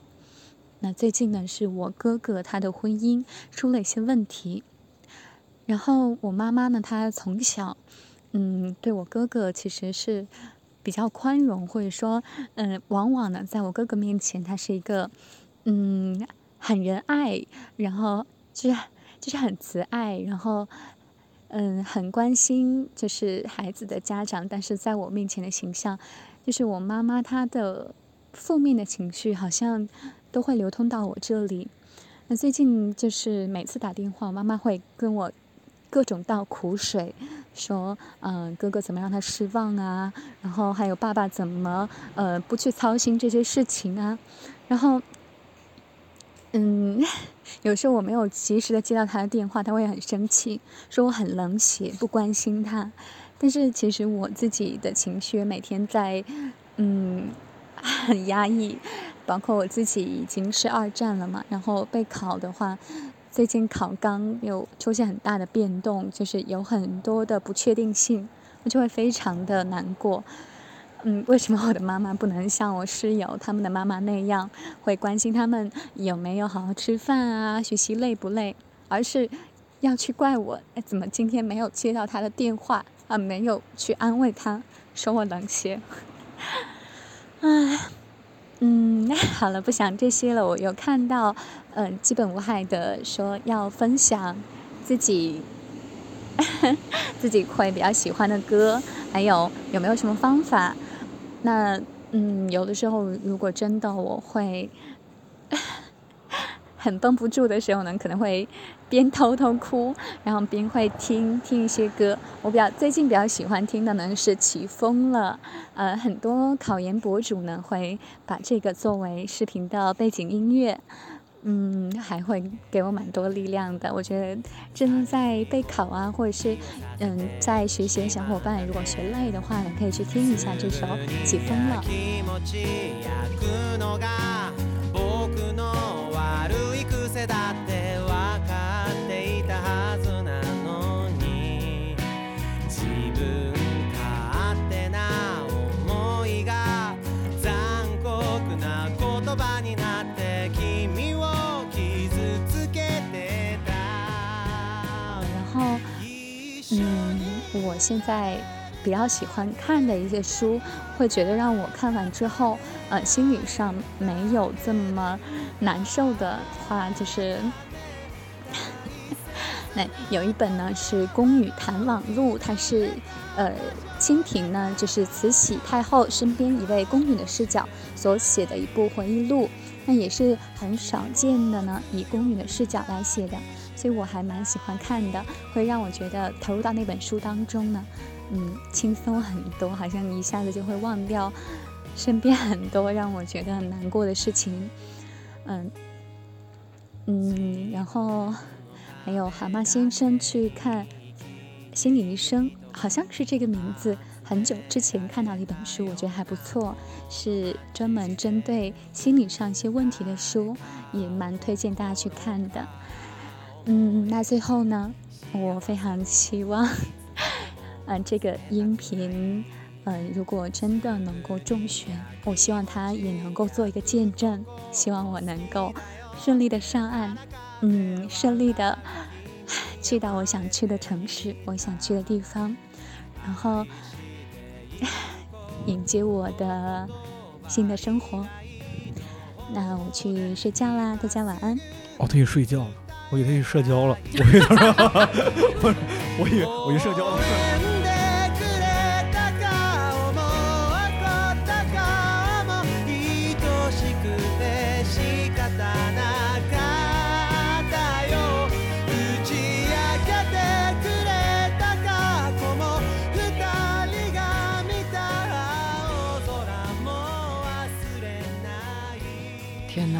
学校太可怕了！今天，哎，今天的主题是学校太可怕。完了，基本无害这一期很危，这一期的主题是反制，就是不要上学，学校太可怕。但我理解高老师啥意思。稳稳这个问题，他虽然是 他他是个学生，他有学业的压力，但我理解小华老师，这是不是也是原生家庭的问题？他说考研有压力，这个当然搁一边，这个很容易理解。他有一个哥哥，是吧？对他哥哥。极尽慈爱，慈母对他反而可能标准会更高，然后负负能量会更多。呃，我自己没有兄弟姐妹，我也尚未生育，我是很难立即的给出什么回应。小华老师，能不能根据你的经验，你来帮我们，嗯，不管是分析一下还是分享一下？怎么说呢？我想这个经验重男轻女，这个在中国的社会传统文化里真的还蛮多的。我不知道你们有没有身边或者自己亲身有体验过的哈。其实这个你就别说重男轻女，就即使是两个孩子，两个女孩有偏心，其实对他们的成长都会很有影响。特别是还对性别加上了一个判断，他会觉得自我价值偏低。我们要不然就是可能嗯不够自信，会自卑；要不然就会要努力做的比男生更强，或者说我。我成长的目标就是成为像男生那样，嗯，对吧？其实这个对于我们的性别来讲，真的是一个很大的伤害。而你如果伤害这个社会的女性，其实就是伤害这个社会。嗯，是。听那个文文说，我就挺呃挺难过的，因为你看她很很温柔，声音很好听，然后娓娓道来，但是呢，你就感觉她在强撑自己的情绪，她在呃想给大家营造出一种其实还比较轻松的感觉，她不太。会把用沉痛的方式把这个东西表述出来嘛？他还，我觉得啊，就是我感觉他有一些强颜欢笑。我觉得是因为他确实心里承受了就是很多痛苦。嗯，我感觉就是他可能在生活中，就是我的人物画像对他感觉是他应该是一个非常好接触，然后他会给你很好的反馈。嗯，我觉得可能是因为他这种环境，我就会给他带来这种，所以我就是还挺心疼他的，就是我能去共情他的这种状态。就是我觉得需要有人去给他一些关怀。其实我觉得不管是一战二战也好，就是哪怕你三战四战，如果有人能给你足够的关心、关怀和爱，其实你不会沉浸在这种痛苦里面。其实我觉得它是叠加了很多层，这种东西像那个藤蔓一样，就已经长满了，就是已经很难，就你很难梳理，就是你你的你的问题到底在哪儿？是是是考研？是学习？还是还是什么？就是它已经非常复杂。就是我觉得，所以我真的很心疼他。我就不奢求小华老师给我们一个标准答案，这东西很难有标准答案。但是，比如我先说，我觉得啊，我非常主观的感受，因为刚才我是听高老师说完之后，我觉得对，因为首先听起来，稳稳在生活中应该是挺招人喜欢的。嗯，我能想到的一个方案，对，越是不专业的人就越越愿意一下给给出解决方案。我能想到一个方案，就是如果有一些关系给了你不好的感受，在他这儿是家庭关系，可能是母亲那边的关系，但是我能。呃，抽象为就是你在生活中各种关系里，亲情、爱情、友情，有一些关系可能会给你减分。那如果有你有能力的话，可以尝试从别的关系里面寻找，我不能说补偿，但是比如说我妈对我要是最最近我俩老吵架，但是我的有几个朋友真的我俩我们相处的很好，老能给我能量，那真不行，我就有意识的多跟他们相处，别让自己沉浸在那个亲情最近没解决好的那个漩涡里面。我在上我上台的时候，其实是一个挺享受充电，然后能给我能量的过程。如果有时候我状态不好，工作中的问题我真的是没法解决，因为东西不怨你，生活中的变量太多了，这些问题不是你靠一己之力能解决的。那我真解决不了，我也没必要死磕它。那我比如，那我就最近要不真真不行，我多上台吧，我多上台，多跟观众相处，让自己的心情能好一些。呃，对，这可能是我的建议。我因为我听起来文文可能现实生活中很招人喜欢，那真不行，可能很多很多人很喜欢你，愿意给你能量，愿意给你爱，你多跟他们待在一块儿试试。我觉得你这个方法很好，从根儿上就很好。但是我觉得这个文文呢，就是我在整个听他讲述的过程，他的声音，他用一个很轻快的声音，其实描述了一些他内心。很沉重、很沉重的那样的话题，就甚至有一些尾音，你都能听到他很无奈、很苦涩的那种状态。就他一定会受到很多人喜欢他，很多人需要他，但其实他他不能够从关系里去要东西，他更多的是要给东西出去，所以他会觉得累。但是你说的这个一个好的关系是可以治愈他的。我们原生家庭的所有的问题，为什么心理咨询可以治疗？它不能回到过去改变任何事儿，但是它是一个好的、新的、安全的关系，在关系里重新被养育，然后重新生长出自己真正的样子。这个是咨询真正意义。具体说一次两次，给什么建议，分析什么，这个都不重要，对吧？这个真正是，就是其实我我特别能够理解。刚才我说到一半停住了，因为我觉得这个话题说下去呢，我自己都会有一些情绪出来。因为我接触过很多重男轻女的家庭导致的，就是作为女性成长过程中的各种很深刻的问题。因为你被否定的太从根儿上否定了，对吧？否定了这些你永远不可能改变的东西啊，何况它是根本不应该被评价的。然后居然会是这个样子，其实我真的是觉得，呃，我们可能做工作很多时候，意你你去改变一个人，或者说你去通过我们这样的传播，能够改变一些社会的观念，这个是很重要的。嗯嗯，对于文文来说，我觉得是的，你需要一段很好的关系，你需要可以知道从关系里我可以拿东西，我可以要东西，我不是要在关系里证明自己足够优秀，去给出足够多的价值，我才。配得到关系，明白。我那我稍微多问小黄老师一句。首先，我出严谨，其实我觉得似乎不能够立马判断文文他妈妈对他的情况是出于重男轻女，对吧？理论上没有，就这这某种程度是个动机揣测。但实话说，咱们如果不用这么严谨的话，大概率可能是有性别原因的。嗯啊，咱们就假设他是性别原因，或者不用假设，我就是因为刚才小华老师说这个这个性别原因造成的一些女性的啊情绪心理问题。我自己我不知道为啥，刚才你说的时候，我都有点就是眼圈红了。我不知道为啥，我感觉挺能共情的。挺共情。我脑子里甚至想的是，如果是我，甚至我想的可能带入，比如我的女性朋友，我妈妈。然后，呃，咱们就先把稳稳这个到底是不是因为重男轻女先放一边。我现在她不在现场，没法呃确认。但比如说您接触的那些，你说有很多案例，能不能稍微分享一下？我不当然在不透露隐私的情况下，我觉得可能听众里面有些人可能从能从这些案例和以及或者他们的恢复的呃过程中获得一些力量。其实，在我我个人接触，我也不说具体的案例，我说这一类，其实它都是这样的哈。其实我们是在不断的跟自己和解，跟妈妈、跟家人和解的过程。因为如果是妈妈这样对待我们，其实我们也知道妈妈也是这样被对待的。可能我们最终慢慢的会，啊，跟妈妈和解，跟自己。内心那个我作为一个女性的部分和解，我不我并不需要跟男性一定要去竞争，比他们更强或者怎么样，慢慢的可以让自己松下来，可以享受自己作为女性的部分，然后以及我其实所有原生家庭的问题，它有一部分也是原生家庭的问题，我不能去真的解决，不要期待，千万不要期待父母会道歉，即使即使他们真的会道歉了，你也暂且一听，对吧？嗯，他们不会让用你需要的那种程度。去给你道歉的，嗯啊，可能有时候随口道个歉，你会觉得更伤心。永远不要希望他们道歉或者认错，但是我可以超越到我不需要，我原谅你们，嗯啊，我觉得这个案例它挺有代表性，就是就像，呃，刚才小王老师说，就这种时候，可能身边人的点滴的爱和支持会治愈。呃，我是想跟听众说，就是希望这个东西，咱们老说很多时候分享，我们通过播客很难真的解决某一类问题，但至少能做到的是所谓的叫 raise awareness，就是唤起关注，希望大家能够更意识到身边的女性朋友，她们会因为成长原因和不可改变的社会客观环境会有这样的痛苦，大家可以更关注一些他们的这方面的情绪，给出一些支持。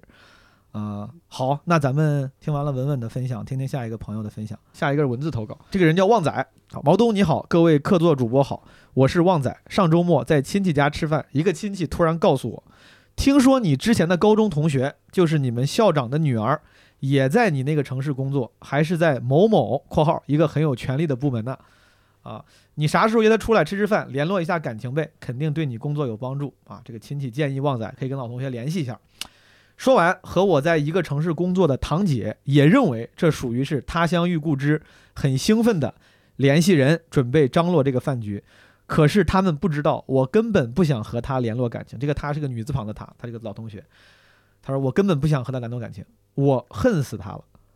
高二的时候，文理分班，成绩一直是年级中游的我，竟在分班考试中超常发挥，进入了文科唯一的重点班。而班上有一个女生小团体，团体中每一个人都是非富即贵。他们即使分班考试并不符合标准，也进入了重点班。大姐大是当地教育局局长的外孙女，成绩在年级垫底，但是因为喜欢重点班的老师，就自己搬了桌椅来班上，自己安排了自己进入重点班。班主任甚至无视他做的一些很出格的事情，反而去批评被他整的同学。班上的同学在他们统治下，在这个小团体啊统治下加引号，被分成了三个等级。一等公民是团体成员，二等公民是大部分普通同学，三等公民就是他们欺负的对象。不幸的是，在高二期末，我从二等公民变成了三等公民，从这个普通同学变成了被他们欺负的对象。导火索是班主任突然心血来潮，搞了一个班干部民主测评，要求大家匿名给每一位班干部打分。民主测评后，当时是学习委员的我，将收好的选票拿到办公室交给了班主任。当天的班会课，班主任宣布了结果，并根据结果安排了新的班干部变动。我很惊讶，担任纪律委员的大姐大得分竟然是最低的。课后，班主任叫大姐大去办公室谈话，谈了很久，起了争执。我们在教室里可以清楚听到大姐大怒骂班主任，可能班主任实在受不了了，就给大姐大的外公打了电话。他外公应该是第一次知道自己的外孙女在学校那么过分，当晚直接带走转学了。他的外公就是教育局局长啊，这个果然就一般在这个反腐剧里也是，书记永远的这个正面的，就是他还是价值观比较正。呃，他的小跟班们一直哭着送别，回来后就决定找个人出气，把选票送到办公室的我就成了目标。我的罪名为引号，肯定是你做了手脚，打了小报告。从那个时候开始，校长的女儿成了新的大姐大。开始带头孤立我，并且让大家联名签字，要求我不再担任学习委员。每天晚上新闻联播时间，小团体都会写一整篇作业纸的辱骂我的话，逼我看完。哦，这个我了解校园霸凌是啥，但是这么注重创作的霸凌，我确实第一次见。他们要写一篇作业纸，然后逼他看完。好朋友也被他们一一逼走，很长一段时间我都在孤立中学习，在类似于衡水中学教育模式中，哦，在类似于衡水中学的教育模式中，被孤立是一件很难熬的事情。一个月只有一天半的假期可以回家，其他的时候都在学校，而在学校只有自己一个人。当时真的感觉特别绝望，习惯了报喜不报忧的生活，我也不敢告诉我父母我在学校的遭遇，而因为见识过老师之前默许大姐大的一些行为。我认为告诉老师也不是一个有效的办法。我每天最平静的时候是晚上躺在床上，带上偷偷带到学校来的 MP3，在无尽的黑夜思考接下来的高三生活该怎么办。当时我经常听的一首歌是王菲的《人间》。后来可能因为我从忍受到习惯，对他们的行为不做任何反应，他们开始觉得无趣，转而开始欺负另外一个女生。我到现在也没有告诉家人这个事情，但是现在却。阴差阳错下，很有可能会去和他一起吃饭。我做不到因为时间的流逝而减少对他的恨意，也做不到因为成年人的社交要求和他同桌吃饭，并假装无事发生的联络感情。我很苦恼，而饭局就像是一颗定时炸弹，我很想从容面对，又觉得自己百分之九十九的可能会落荒而逃。咱们啊，我觉得首先可能得给出人家一个建议。我是想给，就是他，比如他他现在不知道要不要去，要不要跟家长说啥的，啊，但是在那之前，咱们先聊一聊这个事儿，就是你们在这种事儿上有共鸣吗？因为是这样的，我为啥这么问啊？就是我不知道这个跟性别是否有一定的关系。男生之间的仇恨、暴力和矛盾相对来说是更显性的。嗯我在学校学校的时候，如果用校园霸凌这个分类的话，我是有经历的。我经历的结果是挨打，啊，我打过别人，我也挨过打，就那种羞辱感也是很强的。一帮人拽着打你，可能就像他说的，在女生的情况下，可能他们会选择更不暴力，但是可能说不定伤害更强的一些别的行为，就像刚才说写完一整页辱骂的话让你看完啥的。所以说我问二位，就是觉得就是，比如作为女性，你们在求学上学过程中，对这样的类似的行为有过类似经历，或者是你们有过观察吗？我觉得我亲身没有经历过，但我嗯听了太多了。现在校园霸凌可以是网暴，哦，也对，对，你会社死的，哦，真的很残酷。呃学校太可怕了，高老师成功了吧？小华老师 催眠了。他这个案例，我昨天看的时候，这个我真的恨得牙痒痒，气死我了，你气死了。气死了！我绝对不去这个饭局，绝对不去，谁爱去谁去，我肯定不去。哎，对这这个这个我 我我我要有不一样的意见，好的，要要去，哦，而等一下，且等一下，等一下，好，正方要去，反方不去。现在开始正方三分钟陈述时间，来，小王老师，你说为啥要去？三分钟用不了，我哦我就非常简单，要去，而且要战斗，要为哦要为他是哎，小花意思是去撕逼。你说一定要为当初那个不能为自己做什么的自己做点什么，这个非常重要。别怂，去。哦，我已经被说服了，啊我已经不想听反方说啥了。那 没有没有个，我我高老师，你说我。我在理性上支持小花老师的说法。比如他跟我说这，我感觉我操热血沸腾，我对吧？我我我我理理性上我肯定是觉得小花老师说的是对的，对，但从感性上我肯定到那儿我就哭了，哦，就是你嗯你你那个情绪你承受不了。对，这个我有办法。啊，快快，我需要这个，我需要这个办法。对你，你先模拟很多遍，在家里哭，哭到你已经没有眼泪了啊！你就毛东，你装那个中中学你就打我那个人，剩理性而冷静的战斗力了。哎，这不是旺仔吗？哎，好久不见了，旺仔。嗯他不可能那么好。哎，我假如说，哎，我现在我我模拟，你现在来了，我就因为我是那个施暴者，我可能没有那么大心理压力。对，你就对对对，你甚至样子忘了，我忘了你可能甚至都忘了。哎，我说好久没见了，你也在北京啊？咋了？这这这么大人，咋还不说话了？来来来来来，坐坐坐坐坐，吃饭。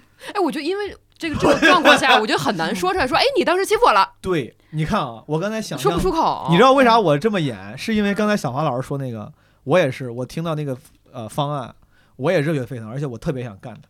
然后呢，我迅速就带入了一个，就是我带入了，比如说高中的时候，嗯我挨打的时候打我的人。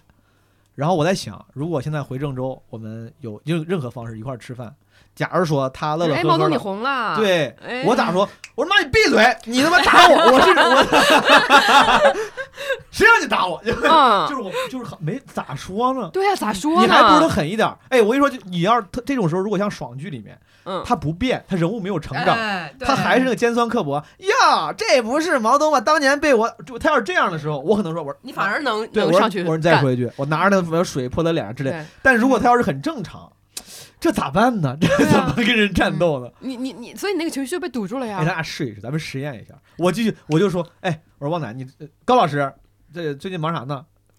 赚钱，在哪儿高？你能赚多少钱？哎，一个月赚多少钱？反正赚点吧。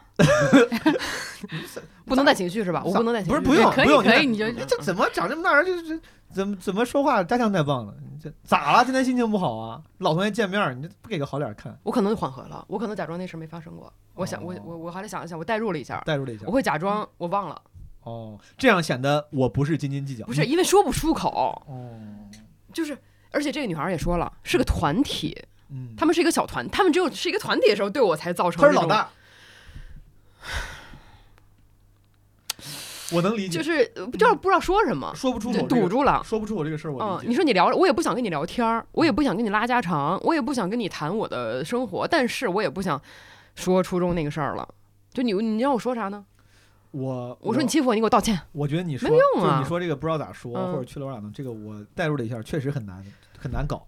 就是以我已经是现我现在已经成长为了一个就是非常嗯不惧怕冲突，嗯甚至嗯如果遇见这种事儿，我说不定我巴不得跟你冲突一下。嗯但是我就想，如果你不给我那个契机，我很难就硬跟你冲突，显得自己特别嗯，而且小心眼儿。而且你伤害一个十三岁的女孩儿，哦几几个人五六个人合伙伤害一个十三女岁的女孩儿是非常容易的，嗯有一万种办法伤害她。但你现在要伤害一个三十多岁一个就是二皮脸，你说你怎么能伤？而且我也不就是我也不是那种人，对吧？咱也不是那种人，说现在我就是要伤害你。你知道我刚我刚而且我还想了一个方案，就是你看啊，嗯。我们在这儿，我们这种怂货就开始各种想 但是你看，我想的一种情况是，呃，假如说咱们嗯衣锦还乡，高老师你现在在嗯北京，你混得特别好。嗯。假如说我就说我毛东在北京混得特别好，嗯。我回到郑州，嗯。这个之前欺负我的人，他现在在，他混得不好，这么说吧，嗯他混得不好，他在做一些底层劳动工作，然后整个人气质也很萎靡，然后成了像闰土跟老爷的那种那种关系。我衣锦还乡，他跟我说话的时候，他对我也天然就感觉就就是没有傲气了啊，我有优越感了。这个时候可能像爽剧一样，我还好说。但打个比方，人家说他妈校长的女儿，说不定我回去之后发现之前欺负我这个人，现在我更欺负不了了。现在现在现在他是他是当地一家企业的这个呃 billionaire，然后坐着迈巴赫来的，然后整个气质我更加无法企及了。当然，理论上我应该战斗，但是我觉得可能那个时候我会更难搞，所以这是为什么我说我不去，对，就这饭局我不去。成功率更低。因为当时你因为在学校，可能是你的家境能够对你的影响是最小的时候，大家不管你家多有钱，大家都是同学。现在出来，你爸、你爷校长，很有可能他现在已经是一方一方嗯豪强了，对吧？我说的都是很怂的一些担忧，但是很有可能这是真实的担忧。其实是这样的哈哦，就是我我说这个，其实它是一个，它可能我们说出来就很口嗨，对吧？但是其实它真正做到需要一个过程，比如我跟他做咨询一段时间嗯啊，我觉得他基本上可能之前的一些。啊，自己心里的创伤有有一些恢复了，有一些力量了，那这个时候他应该去面对。但如果他完全没有啊，他觉得我我去了那我就是一滩烂泥了，那就不要去。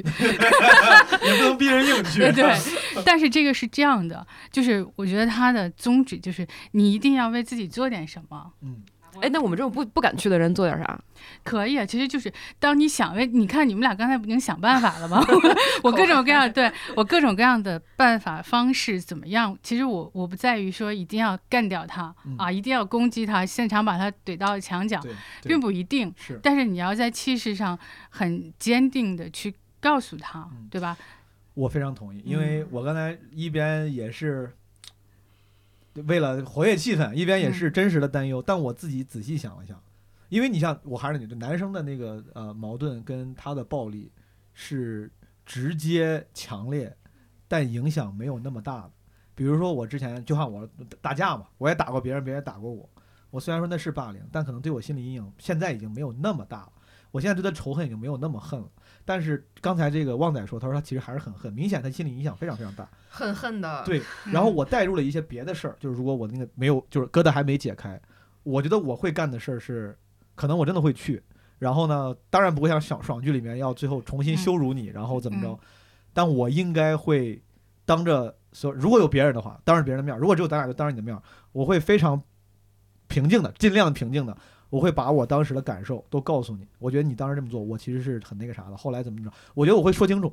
然后至于你咋样，你是已经呃变得更高尚了，跟我道歉，还是你完全无感，那是你的事儿。嗯，对，但是我觉得我说清楚了，我可能确实就像你说，你的你的疙瘩至少会解开一部分。嗯我在前几年在北京，前两年见过之前的初中同学，然后有一些之前初中时候的事儿，我就直接说清楚了。我说当时那些那个事儿给我造成什么样的影响，我是什么样的感受，他怎么回应？说实话，我已经忘了。我们吃了海底捞，我完全忘了。但是我非常确定的是，我终于说出来了，告诉他了，我就有一块石头落地了啊、所以说我。真的，呃如果说到这个具体的建议上，我建议旺仔说不定可以以某种方式，不一定是嗯，这个家庭组织这个聚会，但是我觉得呃说不定以某种方式，你能告诉之前这个你给你造成阴影、造成伤害的人，就是说说你的感受，然后说说对你的观点，不管他反应如何，我觉得多少应该都会有些帮助。可能不要对对方的回应抱呃期望，不用期待，啊，不用抱期望，对。我坚定不移的站在不去不去。不聊，嗯。不聊。嗯。就是爱谁谁，我以后过我的日子，就是你你从我的记忆里就抹不去哈，就偶尔还还会挖出来哭一下，但是就是我可以把这个东西封存，放在阁楼上，明白。放在什么地下室，随便你爱放在放在，你跟我没有关系。我觉得这高老师，你看我俩这个，就是也是就是嗯每个人因为性格不同，或者是什么各种方面不同，嗯，进化出的不同的自我保护，或者是自我开解的方式。我其实这些这些年，我观察自己自我保护跟自我开解的方式，就是我说出去，我把那个垃圾倒出去，我让自己的负担小一些，你去消化去。我我感觉啊，哦嗯，我感觉可能我跟你相比，我跟他的经历更像，嗯，就是我们俩的经历更更相近，所以我更能理解他，嗯他他说的是什么意思。你看我，其实我平时还挺坚强，对吧？对，对吧？但是我我很少哭对吧？哦？但我每次说这个事儿必哭，就可能这种应激，是，我已经不会为他伤心了，嗯就是我不会被伤害到了，但是我应激性的我还会哭，就是、嗯那这个坎儿就说明我迈不过去嘛。嗯就你想，呃，十三到十五岁一个很人格发展的一个很重要的阶段，你整整整三年，嗯，你怎么你怎么就说哦我我就就就过去了，就没没关系，我我嗯。吃继续吃海底捞，其实这个就是说，就我们可能作为比如说家长啊，作为所谓的老师啊，都会劝啊，已经过去了，就是小孩子啊什么的，嗯应该忘掉。嗯或者我们自己也认为我不应该再提了。嗯对你理性上告诉自己你已经长大了，对，嗯但其实这个就是我说的潜意识里面，我们在那个地下室里存了那么多的垃圾，对吧？嗯他们是垃圾，你应该嗯丢给那个人去的。嗯为什么存在自己地下室里？他在腐烂，他在嗯有一些什么有毒的气体出来，伤害到我自己。其实真正重要的就是不要让它伤害到我自己了。我嗯也不是为了伤害你，但是我要把这些东西还给你。反正对对这个妹妹来说，我觉得就是嗯不管是用那个小王老师的方法、毛东的方法嗯，或者说极端一点，像我这种，我觉得他都可以选。就我觉得他有不同的路可以选，我觉得他都不用你都试试。对哦不不用纠结，就是你选哪个路都是可以的。对，这个方法很多，选自己最适合的。但是对我们当然希望你能够找出找到一个方式，能尽量让开解自己，不要让这个痛苦自己就是嗯对，对一直深埋在里面，对吧？所以我想到岳嗯云鹏之前说那个嗯。说那个，他原来当服务员，哦。有人欺负他，哦，我记得看过这个，他他后来买嗯。买车买房都都红了。嗯。问他说你能原谅他吗？我不能，嗯，对，这个这不需要原谅，可以恨，但是其实我们用什么方法哈，这个都不重要。就像我之前一开始也说过，一定是我们如果愿意的话，可以通过一段关系里面的。啊，我们这样去袒露，然后去聊，其实找到每个人的那个里面的情绪的内核是不一样的，所以你能发出来，所以他可能不能发出来，所以我们要找到这个，然后找到合理的方法，能够让他可以出来。关键还是让他可以出来，不要封存在自己里对面。我多说一句，就是就是唠家常一样的话，我觉得至少这个事儿啊，旺仔我看起来听起来跟家人的关系还不错。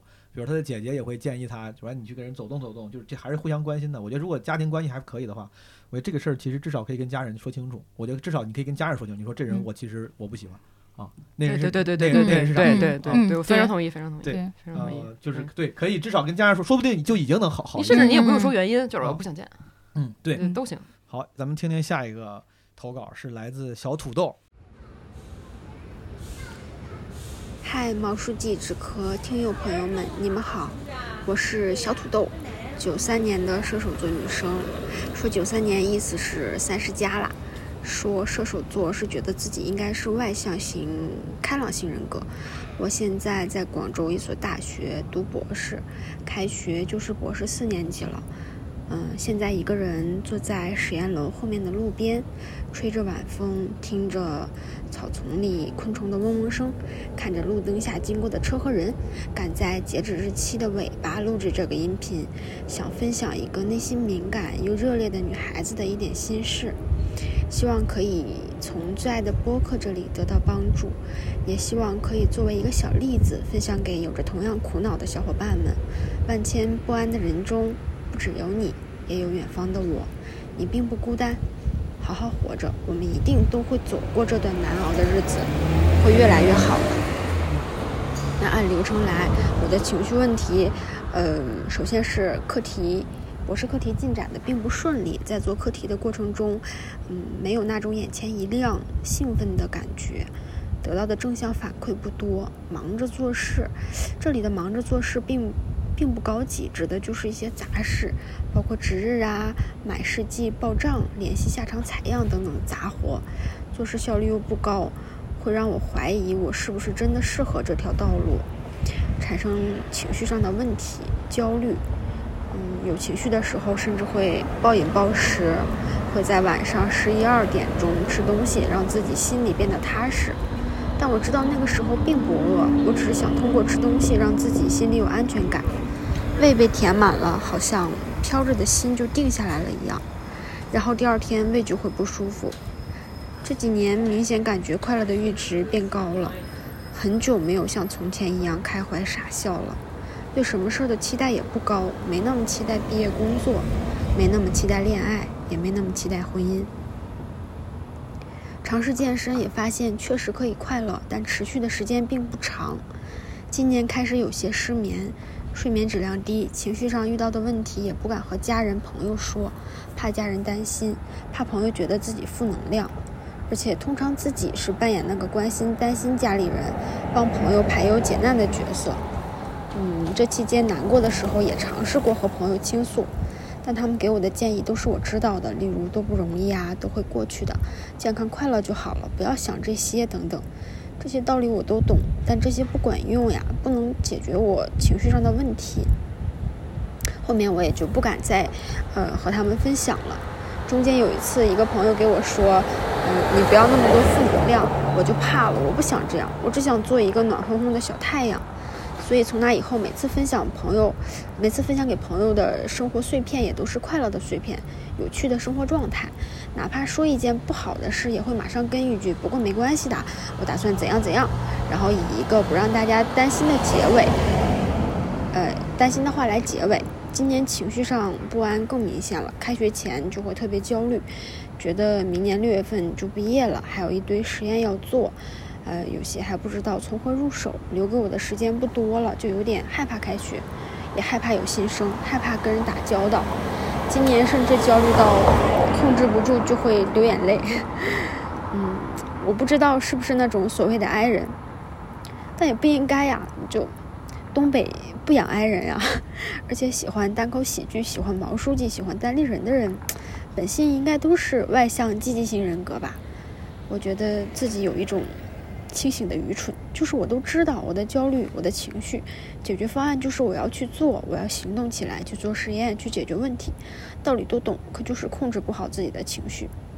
可能，嗯，过了这段时间就好了吧？可能开学忙起来就好了吧？看，我又开始以有解决方案来总结陈词了。嗨，慢慢改吧。对，今年听播客有一个很大的收获，学到是说，有情绪的时候就平静的接受、接纳自己的情绪，感受情绪，让情绪流过自己，那阵潮过了就会好起来的。嗯，很感谢毛书记那一期关于情绪自救的播客，谢谢你做这样有意义的内容。嗯，这次又有这样。这样的内容征集，嗯，就是因为有这样温暖的节目和心里温暖的你们，相信万千个这样的我肯定也都会更快好起来的。谢谢，真的谢谢。然后第二个是关于情绪问题的解决方案，我自己试来比较有效的是自问自答。这里最重要的一点是以第三人称来跟自己对话，比如我感到自己开始焦虑的时候，就会立刻问自己：小土豆现在是不是有些不开心啦？是因为要准备采样，所以焦虑吗？如果是的话，那完全不用焦虑呀。你看，你已经做好了什么什么，嗯，只要采了样就可以检测了，离毕业又近了一步，好棒！说类似的这样的话，跳出来问自己的时候，说自己确实因为什么事儿不开心的时候，你的身体就会知道这是情绪上的问题，这样就会启动另一种协调系统来解决它。第二个就是写日记。通过记录自己生活中值得感激的事儿，告诉自己：你看，这满满的记录都是你一直被安稳的爱着的证据。别慌，都会好起来的。最后就是健身，动起来是真的会快乐。我特别特别感激带我健身的一个师弟和师妹，感谢他们愿意拉我一把。最后就是分享一首歌，呃，我想分享黄义明的《我们的天空》这首歌，我觉得很有力量，分享给处在。焦虑迷茫中的你我，希望我们都能穿越逆境抵达繁星，希望下次给毛书记投稿，我们都能分享各自生活中的好消息。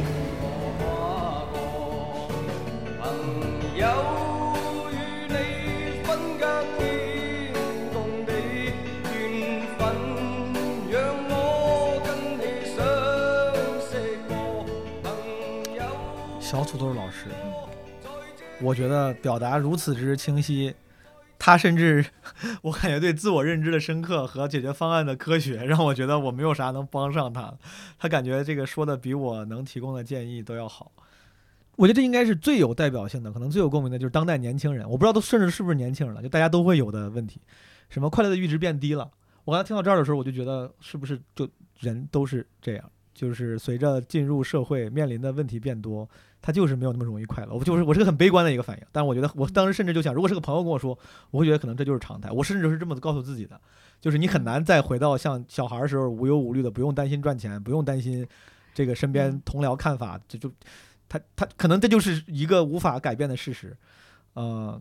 他说的非常清楚，然后包括很多很细节的问题，什么学业上对吧？科科研的压力，这个博士生，这个什么情绪不好去健身，但是又无法长久，等等等等，这样类似的问题，小华老师，你在自己的工作经历中、咨询经历中，是不是应该是会见到非常多？就不需要见到，我个人都有体会，就是我现在就是会一段时间以来，如果说工作很累。很忙，我没有时间调节自己的时候，我虽然我知道很多，我觉得他很厉害，小土豆老师真的很厉害，他又去做运动，然后又自我对话，这些都是很棒的方法。但我知道，我能够感觉我自己累到一定程度上，我在做冥想。还是喝奶茶、吃炸鸡，还是刷短视频中？你的解决方案真的都很不心理咨询，就是这明显是我们的解决方案。对，只有第一条是正确答案，但我一定会选择后两条。明白。因为它需要最少的能量，你就可以做。但 OK 没有关系。嗯。就我们可以吃垃圾食品，但请享受你吃垃圾食品，不要自我攻击。我为什么又吃了垃圾食品？不要有那种愧疚感。不要有愧疚感，不要有。既然你吃了，你就享受它。嗯。明天你再减就 OK。嗯，其实我们这个开心的阈值变高了，我也会觉得，嗯，就有你有多久没有特别开心的傻乐过了？嗯，就没有。嗯，就有的时候笑着笑，突然觉得这有什么可笑？嗯，真的是我生活中我就有很真实的体验，就是我们知道了那么多道理，学了那么多方法，所谓的专业，为什么可能还过不好这一生？嗯，这都很正常，接纳自己吧。嗯，但是我还是坚持能做的时候，我可以不要。啊，喝奶茶、吃炸鸡，我可以做冥想，或者说我做完了冥想，我带着一个很正念的心态吃这个炸鸡、喝这个奶茶也 OK。哦，高老师呢？其实我对他的，就是对他的这段音频，我的感觉是其实是正面的，反而虽然他说了一些困扰和问题。哎，为啥？嗯，因为他的解决方案。就首先，我觉得他是一个有能力的人，他不管在学业上。还是在调节自己的情绪上，还是对于生活遇到生活上的一些问题上，我觉得他是一个有能力的人，所以别人才会来帮他，所以他才能考上博士。所以他也也会有一些呃虚无感啊，或者有一些觉得哦天哪，那我的痛苦怎么办呢？对，他但但这个东西，我觉得对他来说是短暂的。对，我觉得就是你的虚无感对他来说可能是短暂的。呃呃，这我不敢说，但是我觉得一些具体的困难，比如说哦，我我现在学学业上，我感觉有一些没有突破，他会有一些困扰。但我觉得这个东西对他来说是短暂，因为我觉得他一定能克服掉这个东西。他生活中如果不是这样一个一个克服过来的话，他不会成为现在的他，他不会变成一个现在别人回来找他来倾诉，回来找他当朋友，他不会现在这样一个人。所以他其实是一个能力很强的人。我同意，就是就明显小土豆他。他说他是博士生嘛，你明显能感觉出来他的叙述中拥有一个博士生应有的思维缜密、表达清晰、结构严谨，然后可能就是高老师说从某某种程程度上能看出你能力其实挺强的。甚至他那些解决方案，我我是听的时候，我印象挺深刻的。我觉得那些解决方案是，就是在我浅薄的对于什么各种心理学这种方方法啊，在在了解中都很科学了。就是那个什么记日记、情绪日记，然后又怎么感受自己，然后然后是想办法让自己健身。这不是上次高老师咱俩聊的时候，对对，第三个对是已经是我很努力之后才得到的方法了。对，他已经自己在践行，运用自如啊，运用自如。然后当然当然，我觉得他就是也是。他期望更高，对他觉得我我想拥有更健康的人生，我想拥有更积极的人生。所以说健身虽然很有用，哎呀，但是它不长久。他已经有更高的需求，但对我来说，我还处在那个刚刚开始健身，说哎呀，竟然能够把我从 City Life 里面拯救出来一段时间，然后哪怕很短，但是我不想很短的事儿，我就想哎，竟然有用，因为我之前根本没想到有用的方法。他可能是已经有了一些有用的方法，他开始寻求寻求更完美的方法。嗯然后在这个情在这种在他这个段位啊或者需求下，我觉得我很惭愧，我已经给不出。虽然他刚才说很喜欢基本无害，然后我想很很想帮助一下，但我发现我没啥可太多可帮助的。我想了一些为数不多可帮助的，就是我刚才一直在抓寻细节，比如刚才印象很深的是，他说他有时候跟朋友倾诉的时候，朋友会说，他说你怎么这么多负能量，他就不敢说了。对我的建议就是远离这样的朋友，就是 很有用。我我不觉得这是好朋友，我也是，对，就是如果有个朋友他不想听你的负能量，当然呃有各种不一样的朋友，也可能这个朋友会在别的方面给你很多帮助，你可能还是很想很很需要他，你俩需要互相扶持，但不是说你就是负能量。我觉得这个他就是你的这个朋友的这个评论，我觉得是很不健康的。我之前出过一个情况，就是我大学的时候有个好朋友，关系我觉得还挺好的。呃，几年前的时候了，他在北京，我当时还还在上海。有一天我就是有时候偶尔会聊天，我不太爱就没事跟人闲聊天。那天聊天，就我记得就问了一句，我说怎么样？最近怎么样？我说我状态感觉不好，怎么怎么着。我后来想，他当时一定可能，说不定在某个 party 或者在某个啥，他完全无法共鸣，他可能也没多想，他就说怎么你天天就类似于怎么老倾诉点负能量。我后来再也没有找过他说话，就是没有绝交啊，就没有再找过他聊私人的话题，因为我会非常确定的，这不是我的问题，这是你的问题。虽然我也很理解两个人的情绪不同频这件事情很正常，但我就不找你聊了。这可能我这是我有点我有点幼稚跟赌气的地方。但我能分享的是，就是至少小土豆，你别觉得这是你的问题。说，哎呀，我怎么做了一个不好的人，不好的朋友，怎么跟人倾吐负能量？那不是负能量，就是你需要找跟你情绪更同频的人，或者是更能理解你的人。你去筛选朋友，不要让朋友来禁锢你。对呃，我同意。对这个是我一个很细节的，呃，对这个对这个细节我的建议就是换个朋友。小小华老师，对于这种情况，你觉得我们刚才这种方式会好吗？我觉得这个方式 OK，就好像你说的过程，我我在之前我可能就想问你，而且我之前也一直有好奇，就是你们会不会对自己有一个啊、什么样的包袱？就是我在这个聚会上，我要负责调动气氛，或者说我要去抛梗，我一定要去很正能量、很开心。我我觉得我对自己的理解，如果这个聚会里面没有人来承担活跃气氛的角色，我就会自然而然的就是想，我因为我害怕尴尬，我那个害怕尴尬，我感觉某种程度上，我不知道是不是，某种程度上跟我拿着饭盘在食堂里面害怕被注视的那种尴尬、羞耻，甚至有点共通之处。我不想让人觉得我怎么这么窘迫一样。当我在饭局上没有人在说话的时候，我觉得哎呀，我害怕别人觉得怎么这个饭局这么窘迫。我就会不由自主的用另外那套外向型人格。我一直说，我觉得外向对我来说是是一种技能，它是个被动技能。当这个这情景呃比较尴尬的时候，没有人去活跃气氛的时候，这个被动技能就会被动发动，我就开始活跃气氛。但是，一旦这个饭局上有人承担起我这个角色了，我会非常开心的、非常舒适的不说话，就是待在那儿。哎，那你会累吗？如果说你要主动充当那个调动气氛累的。呃，我我这样说有点矫情了，不一定。当它不是你的本性，而是一个技能的时候，你在你在劳动，这个劳动一定是会消耗能量的。嗯但具体，比如这天晚上咱们这个 social 活动回家之后，我累不累？它取决于，比如我用这个外向技能消耗了五十点能量，但有可能在我消耗五十点能量的情况下，今天这个局特别开心，他给我又充了一百点能量，很有可能我回家之后是正五十，对吧？但有可能这个是我好不容易花了五十点能量，最后也把这个气氛活跃到了五十度，加了五十点能量，那就是零。回家之后就嗯哎也没啥感觉，对吧？嗯甚至我花了五十点，只加了二十点，那我就是负三十点。我觉得取决于这个局被我活跃的怎么样，但是它不是天然充电的，因为我认识一些朋友，比如说大一，我记得就是我一个朋友，这个文化有限主播大一，他是那种就喜欢跟朋友一块儿交流，嗯他会在跟人跟人的沟通里面获得能量的人，嗯他根本就不没法用数值。就是只要我跟人沟通，我就是嗯充电的过程。啊，他只计算这个这个这个加分点，嗯他不用计算那个效果。我是嗯效果会影响我的最终的感受。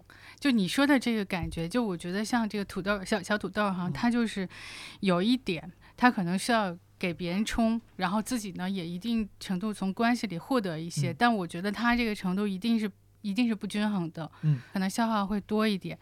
还有一点，我为什么问你这个哈，就是有嗯时候我们和这样的朋友相处。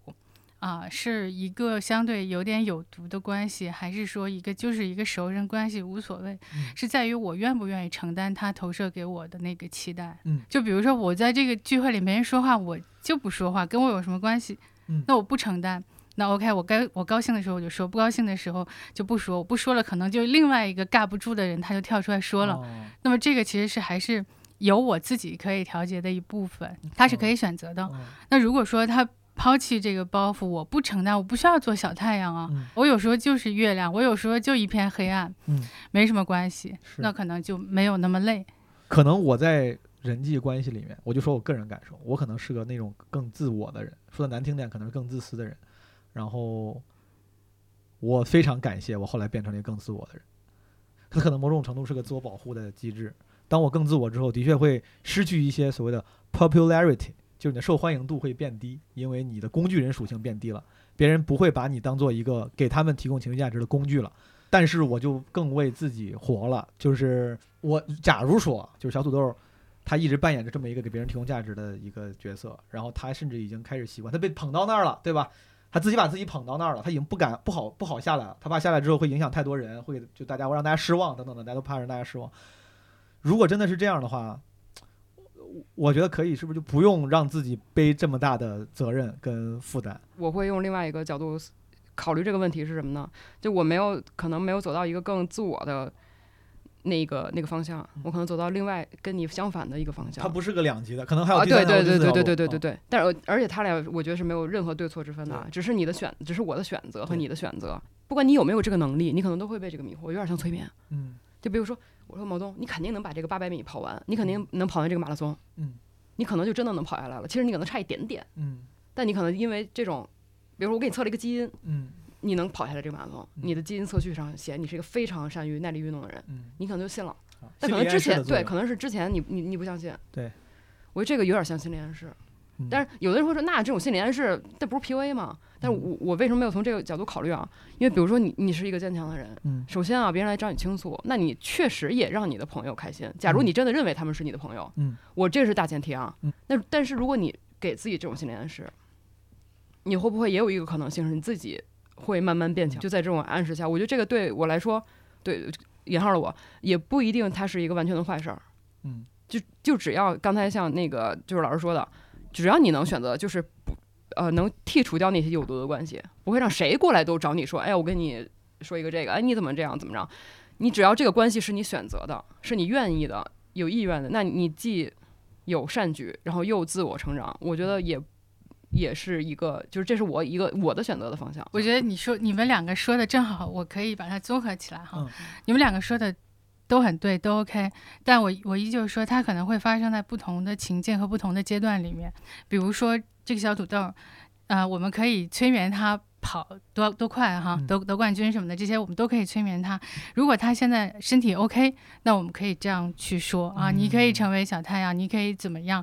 但如果他恰巧感冒了，他很脆弱、很虚弱的时候，我们就不要这样再去催。对当然当然。健康危险，当然当然，嗯可能我们生活中看他不会像说直观看他感冒了或者腿摔了这么一下就能看到他，嗯。他可能习惯性的长期在一个我很好我还 OK 的状态里面，但是你不知道其实他内在已经很虚弱了，他的那个东西已经装满了，他的池子已经装满，他需要的可能是允许他。嗯、去 emo，去黑暗一下，去怎么样？哦，那当然，我我嗯对这对这个这我觉得没有矛所以对，所以嗯你需要特别去看了解自己的状态，嗯然后我给自己用什么方法，对吧？不是一个好方法就一直用。就是我刚才一边听，我一边综合了一下自己的之前怎么解决自己问题的这种野路子的方式，确实好像你想有一个，如果是咱们寻求解决方案的，好像有一个解决方案。第一步一定是得对自己有尽量准确的这个认知跟分析，这跟做任何决定都一样。做任何决策，前提是你拥有足够准确和充分的信息，你才能做出优质的决策。就像小华老师说的，我如果是那种能靠自我 PUA 加引号啊，如果能靠自我 PUA 让自己变得更强，那你就用。我也觉得对我来说这个方式有效，但可能对有些人他没有效，对有些人他只会让你最后濒临崩溃，嗯弦都快断了。嗯这个时候，如果你时刻、时不时的保持就是自我觉察，然后看看到底啥情况，你能了解，你说不行，这个法儿对我没用，我快崩溃了，我我我感觉我能想把自己逼到更强，说不定真的变成小太阳，发现不行，我变不成小太阳。那你那种情况下，我就建议小土豆，你就用我这种方式，就是自我一点，你就自我一点，就是我老子不干了，就是我我不给你们当小太阳，你爱谁谁。如果说我只有当小太阳了，你们才愿意把我当朋友，那你他妈不是真朋友，你是看重我的价值，而不是看重我。我是这么想的，嗯我自己我同意，就是我觉得这呃，在我一个比较自我、自私或者幼稚的定义里，就是最好的朋友当然是一个你能在尽量做自己的情情况下，也能够自然筛选出跟你合适的朋友，而不用你硬熬出一个样子才能跟你做朋友的人。呃，我自从想通了这个事儿，并且践行了这个方式之后，我的朋友少了很多，但是也舒适了很多。但剩下的朋友呢，你会发现它虽然数量少了，但它可能在你生活中带来的那个价值，给你带来的愉悦感，它并不一定少，反而可能多了很多。所以说，小土豆，我觉得如果真的会给你带来痛苦的话，真的不用硬熬去留住一些朋友关系，就是尝试做回自己。你会发现，尝试做回自己，然后自然筛选筛选出的那些朋友，可能反而更长久。其实，当我们敢于做一个坏人的时候，打引号的坏人哈，嗯我们就真的自由了。自由了，我就可以做自己。就是说，我们他他不是看那个被讨厌的勇气吗？嗯对吧？我们就是要有被讨厌的勇气。嗯那在关系里，我这个时候我就想招人讨厌了，嗯有什么关系呢？我每天可以试一试，就是留一点时间来让自己做一会儿坏人，然后做一点讨厌的事情，嗯，很健康的。不知道咱们这些不同流派的方式 会不会帮到小土豆老师？呃，但是我听完刚才就上面那些案例，我想稍微再往往上走一步，嗯问问高老师跟小华老师。就我发现刚才很多这些，我本来这这一期想做校园场景，很多人啊、提出了问题。我觉得发现很多都是人跟人关系的问题，包括那个霸凌那个，对吧？他嗯要不要去跟人吃饭，其实都是关系的问题。包括最近这几年很很火的这个词儿“社恐”，社恐，他可能是我觉得他概括了很多在关系中可能会有的问题。小小华老师，这种人跟人关系，或者大家会很多人一言以蔽之为社恐的这种事儿，你有什么，比如说你觉得能帮到大家的建议或者是想法吗？嗯，我觉得这个还挺值得说一说的哈，嗯这个话题。就心理咨询，它有一句话，可以说所有的问题都是关系的问题，嗯，所有的问题都是关系的问题。我们人就是生来虽然孤独，但是我们又在不断的努力跟别人建立关系。社恐它是一个外部的表现的现象、嗯啊，你可以说是一个症状或者什么都不重要。嗯但是我想啊，在没有社恐这个词儿之前，一定没有这么多社恐的人。嗯，对吧？就好像我我还看到一个电话恐惧症，我突然想起，哎，我曾经在某个时段时间段，我好像有电话恐惧症，但是来好了，对，就是我我不太伟大了，你太厉害了。我根本不知道有电话恐惧症，我只是你看啊，只要是我们把它归结到每个人个人的体验上面，嗯对吧？深入我具体这个人，他就不是一个症，他就不会说我搜到很多的信息标签贴在我自己身上，让我更焦虑。我只是觉得我我好像很讨厌打电话，那我尽量去避免一下，或者我我我我给自己打个草稿什么的哈。你就自己去调节一下，它就没有了。但我现在一看啊，我那会儿就是标准的电话恐惧症，嗯就是这样。那其实我们说社恐，它一定每个人的社恐都有不一样的内核。嗯有的，比如说我们是自卑，或者我们很过度的要求完美嗯啊，有自恋的部分，有曾经受过创伤的嗯啊，这样导致的。呃，还有甚至我们那个终极的话题，孤独啊、意义感呐、它都会导致，好像我给自己贴了一个标签，我社恐了，嗯哎，我其他问题我就不用去想了，我只是带着这个标签，一定程度上在一个不太舒适的舒适区里待着就好了。嗯但如果说我们真的想要探索自己，可能我们需要深入到社恐的下面，看看到底是什么使我社恐了。我突然我觉得你说这个让我有点有了一些想法。就之前有朋友说，那个朋友说好像是罗翔老师某讲座里说的，说人的思考的深度是被表达所决定的。这个人的甚至思考的深度是被词汇量决定的。我当时第一第一时间听到这个话，我觉得好像有点这个反直觉，就本本来不应该是相反的嘛？嗯但后来发现，就是当你的词汇量跟表达，你能有更多表达的那个形来形容的时候，你的那个观点，整个的就是思想反而会显得不一样。我本来觉得像社恐这样词儿的发明，很多表达新的发明，它本来是帮助了很多人，终于能说清自己的问题了。嗯就是这是第一步啊，就是有很多人在这些词儿发明之前，他的表达能力有限，语文能力有限的时候，他说不清楚。所以说第一步它是个好事儿，有更多的表达，更多的词汇，让大家觉得哦，我终于能够更准确的让别人知道我是啥情况了。但是就像小王老师说的，如果是第二步，当你过度的抽象化、过度的标签化的时候，它其实有时候可能会阻碍你更准确的探索背后真实的原因，因为这个标签如此之好用，这个表达、这个词汇涵盖如此之广，对，你如此之容易的能把自己放进去。你说啊，我就我之前一直找不到我的味儿，我的味儿在这儿了，但是可能这个味儿其实是一个非常非常大的一个体育场，可能你嗯。还需要在这体育场再继续找处于你的那个位置，可能你得需嗯要进一步的探索。所以说，可能大家在当代这个新的词汇不断的造出，能让你更好、更准确表达的同时，可能你也要看看这个更准确表达背后是不是其实有更符合自己的一些对形容。因为那些形容，咱不是说只是为了语文去硬找那个形容，是因为只有你找到足够准确的形容，可能才能才能更好的解决问题。其实我们为什么去看足够的书啊、有足够的词汇量，就是为了去表达自己，更精确、更细腻的表达自己，对吧？那如果每一种情绪它可以被精细的命名，就你说的那个表达，精细的命名之后。哎，它就被看到了，被看到了，它就可以被解决啊，它就可以流动起来。没有看到，它只是这一堆东西压缩在一起，是社恐啊，是什么？是 emo 或者是什么，对吧？它只是一堆东西，你也理不清它，但是你好像很粗暴的定义了它，就好像我们说的什么 MBTI 的分类是一样的。你说你是 I 人，你说你是 E 人，这种其实它是很微妙的，可以变化的。嗯嗯，不用过度的去贴标签和定义自己，但是你可以充分的给你的情绪命名，不断的用新的词汇、细腻的表达去描述自己，这个就是很好的治疗，很好的自我的疗愈。想起来那那个姑娘叫啥来着？就是说自己吃饭那个小西小，溪她那嗯个表达就是她的，因为形容如此之细致。你看，嗯，假如说他在寻求帮助的话，因为他的形容如此之细致，咱们就能够迅速 get 到那个，就是迅速共情，可能也会更容易的给出建议跟帮助。对我觉得就是，如果说听众里面啊有朋友可能有类似的情绪问题，希望寻求帮助的话，可能第一步说不定就是呃观察一下自己的情嗯绪，然后想办法把它细致的给给给表达出来。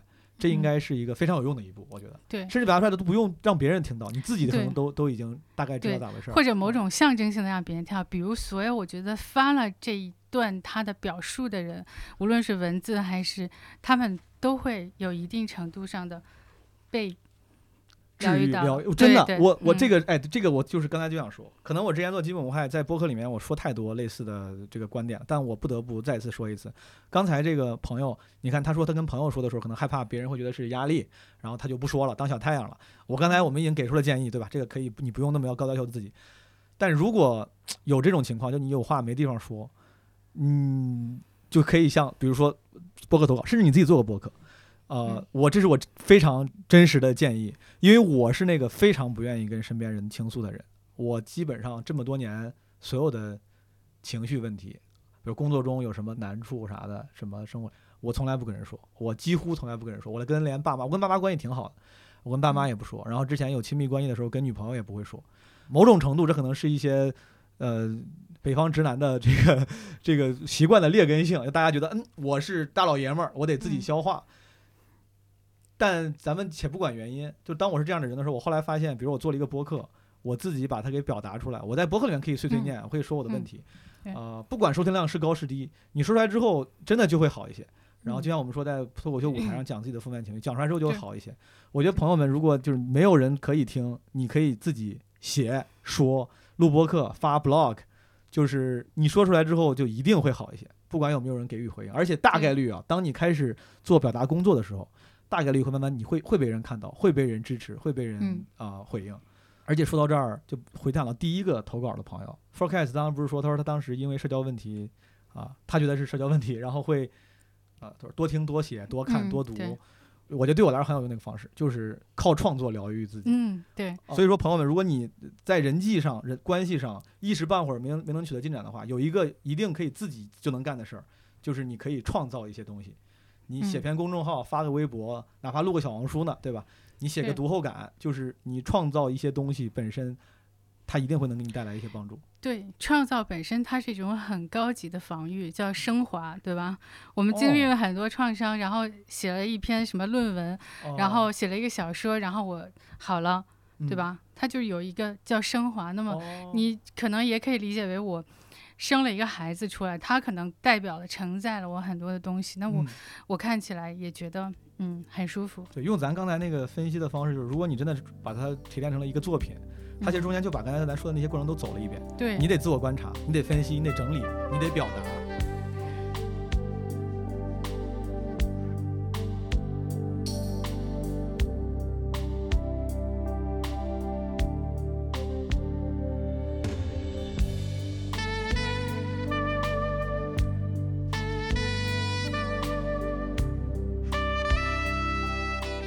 感谢诸位收听本期的基本无害化疗师特别企划，也感谢京东健康心理服务中心在开学季这个节点跟基本无害一起联合呈现这样的选题。当然，也要感谢京东健康心理服务中心的全职心理咨询师索小华老师作为嘉宾来参与我们这期播客的录制。朋友们，一期播客节目，我们可能没有办法给你特别专业的、立竿见影的或者是严谨的解决方案，但是希望多少能帮到你吧。更重要的是，我特别希望这些投稿里面的问题能够引起大家的关注。如果你身边的朋友可能有类似这样的，但你之前没有注意到的情绪问题，可以给他们一些关心和支持。最后，希望大家都能够开心的、笃定的过好自己的生活。下期再见，拜拜。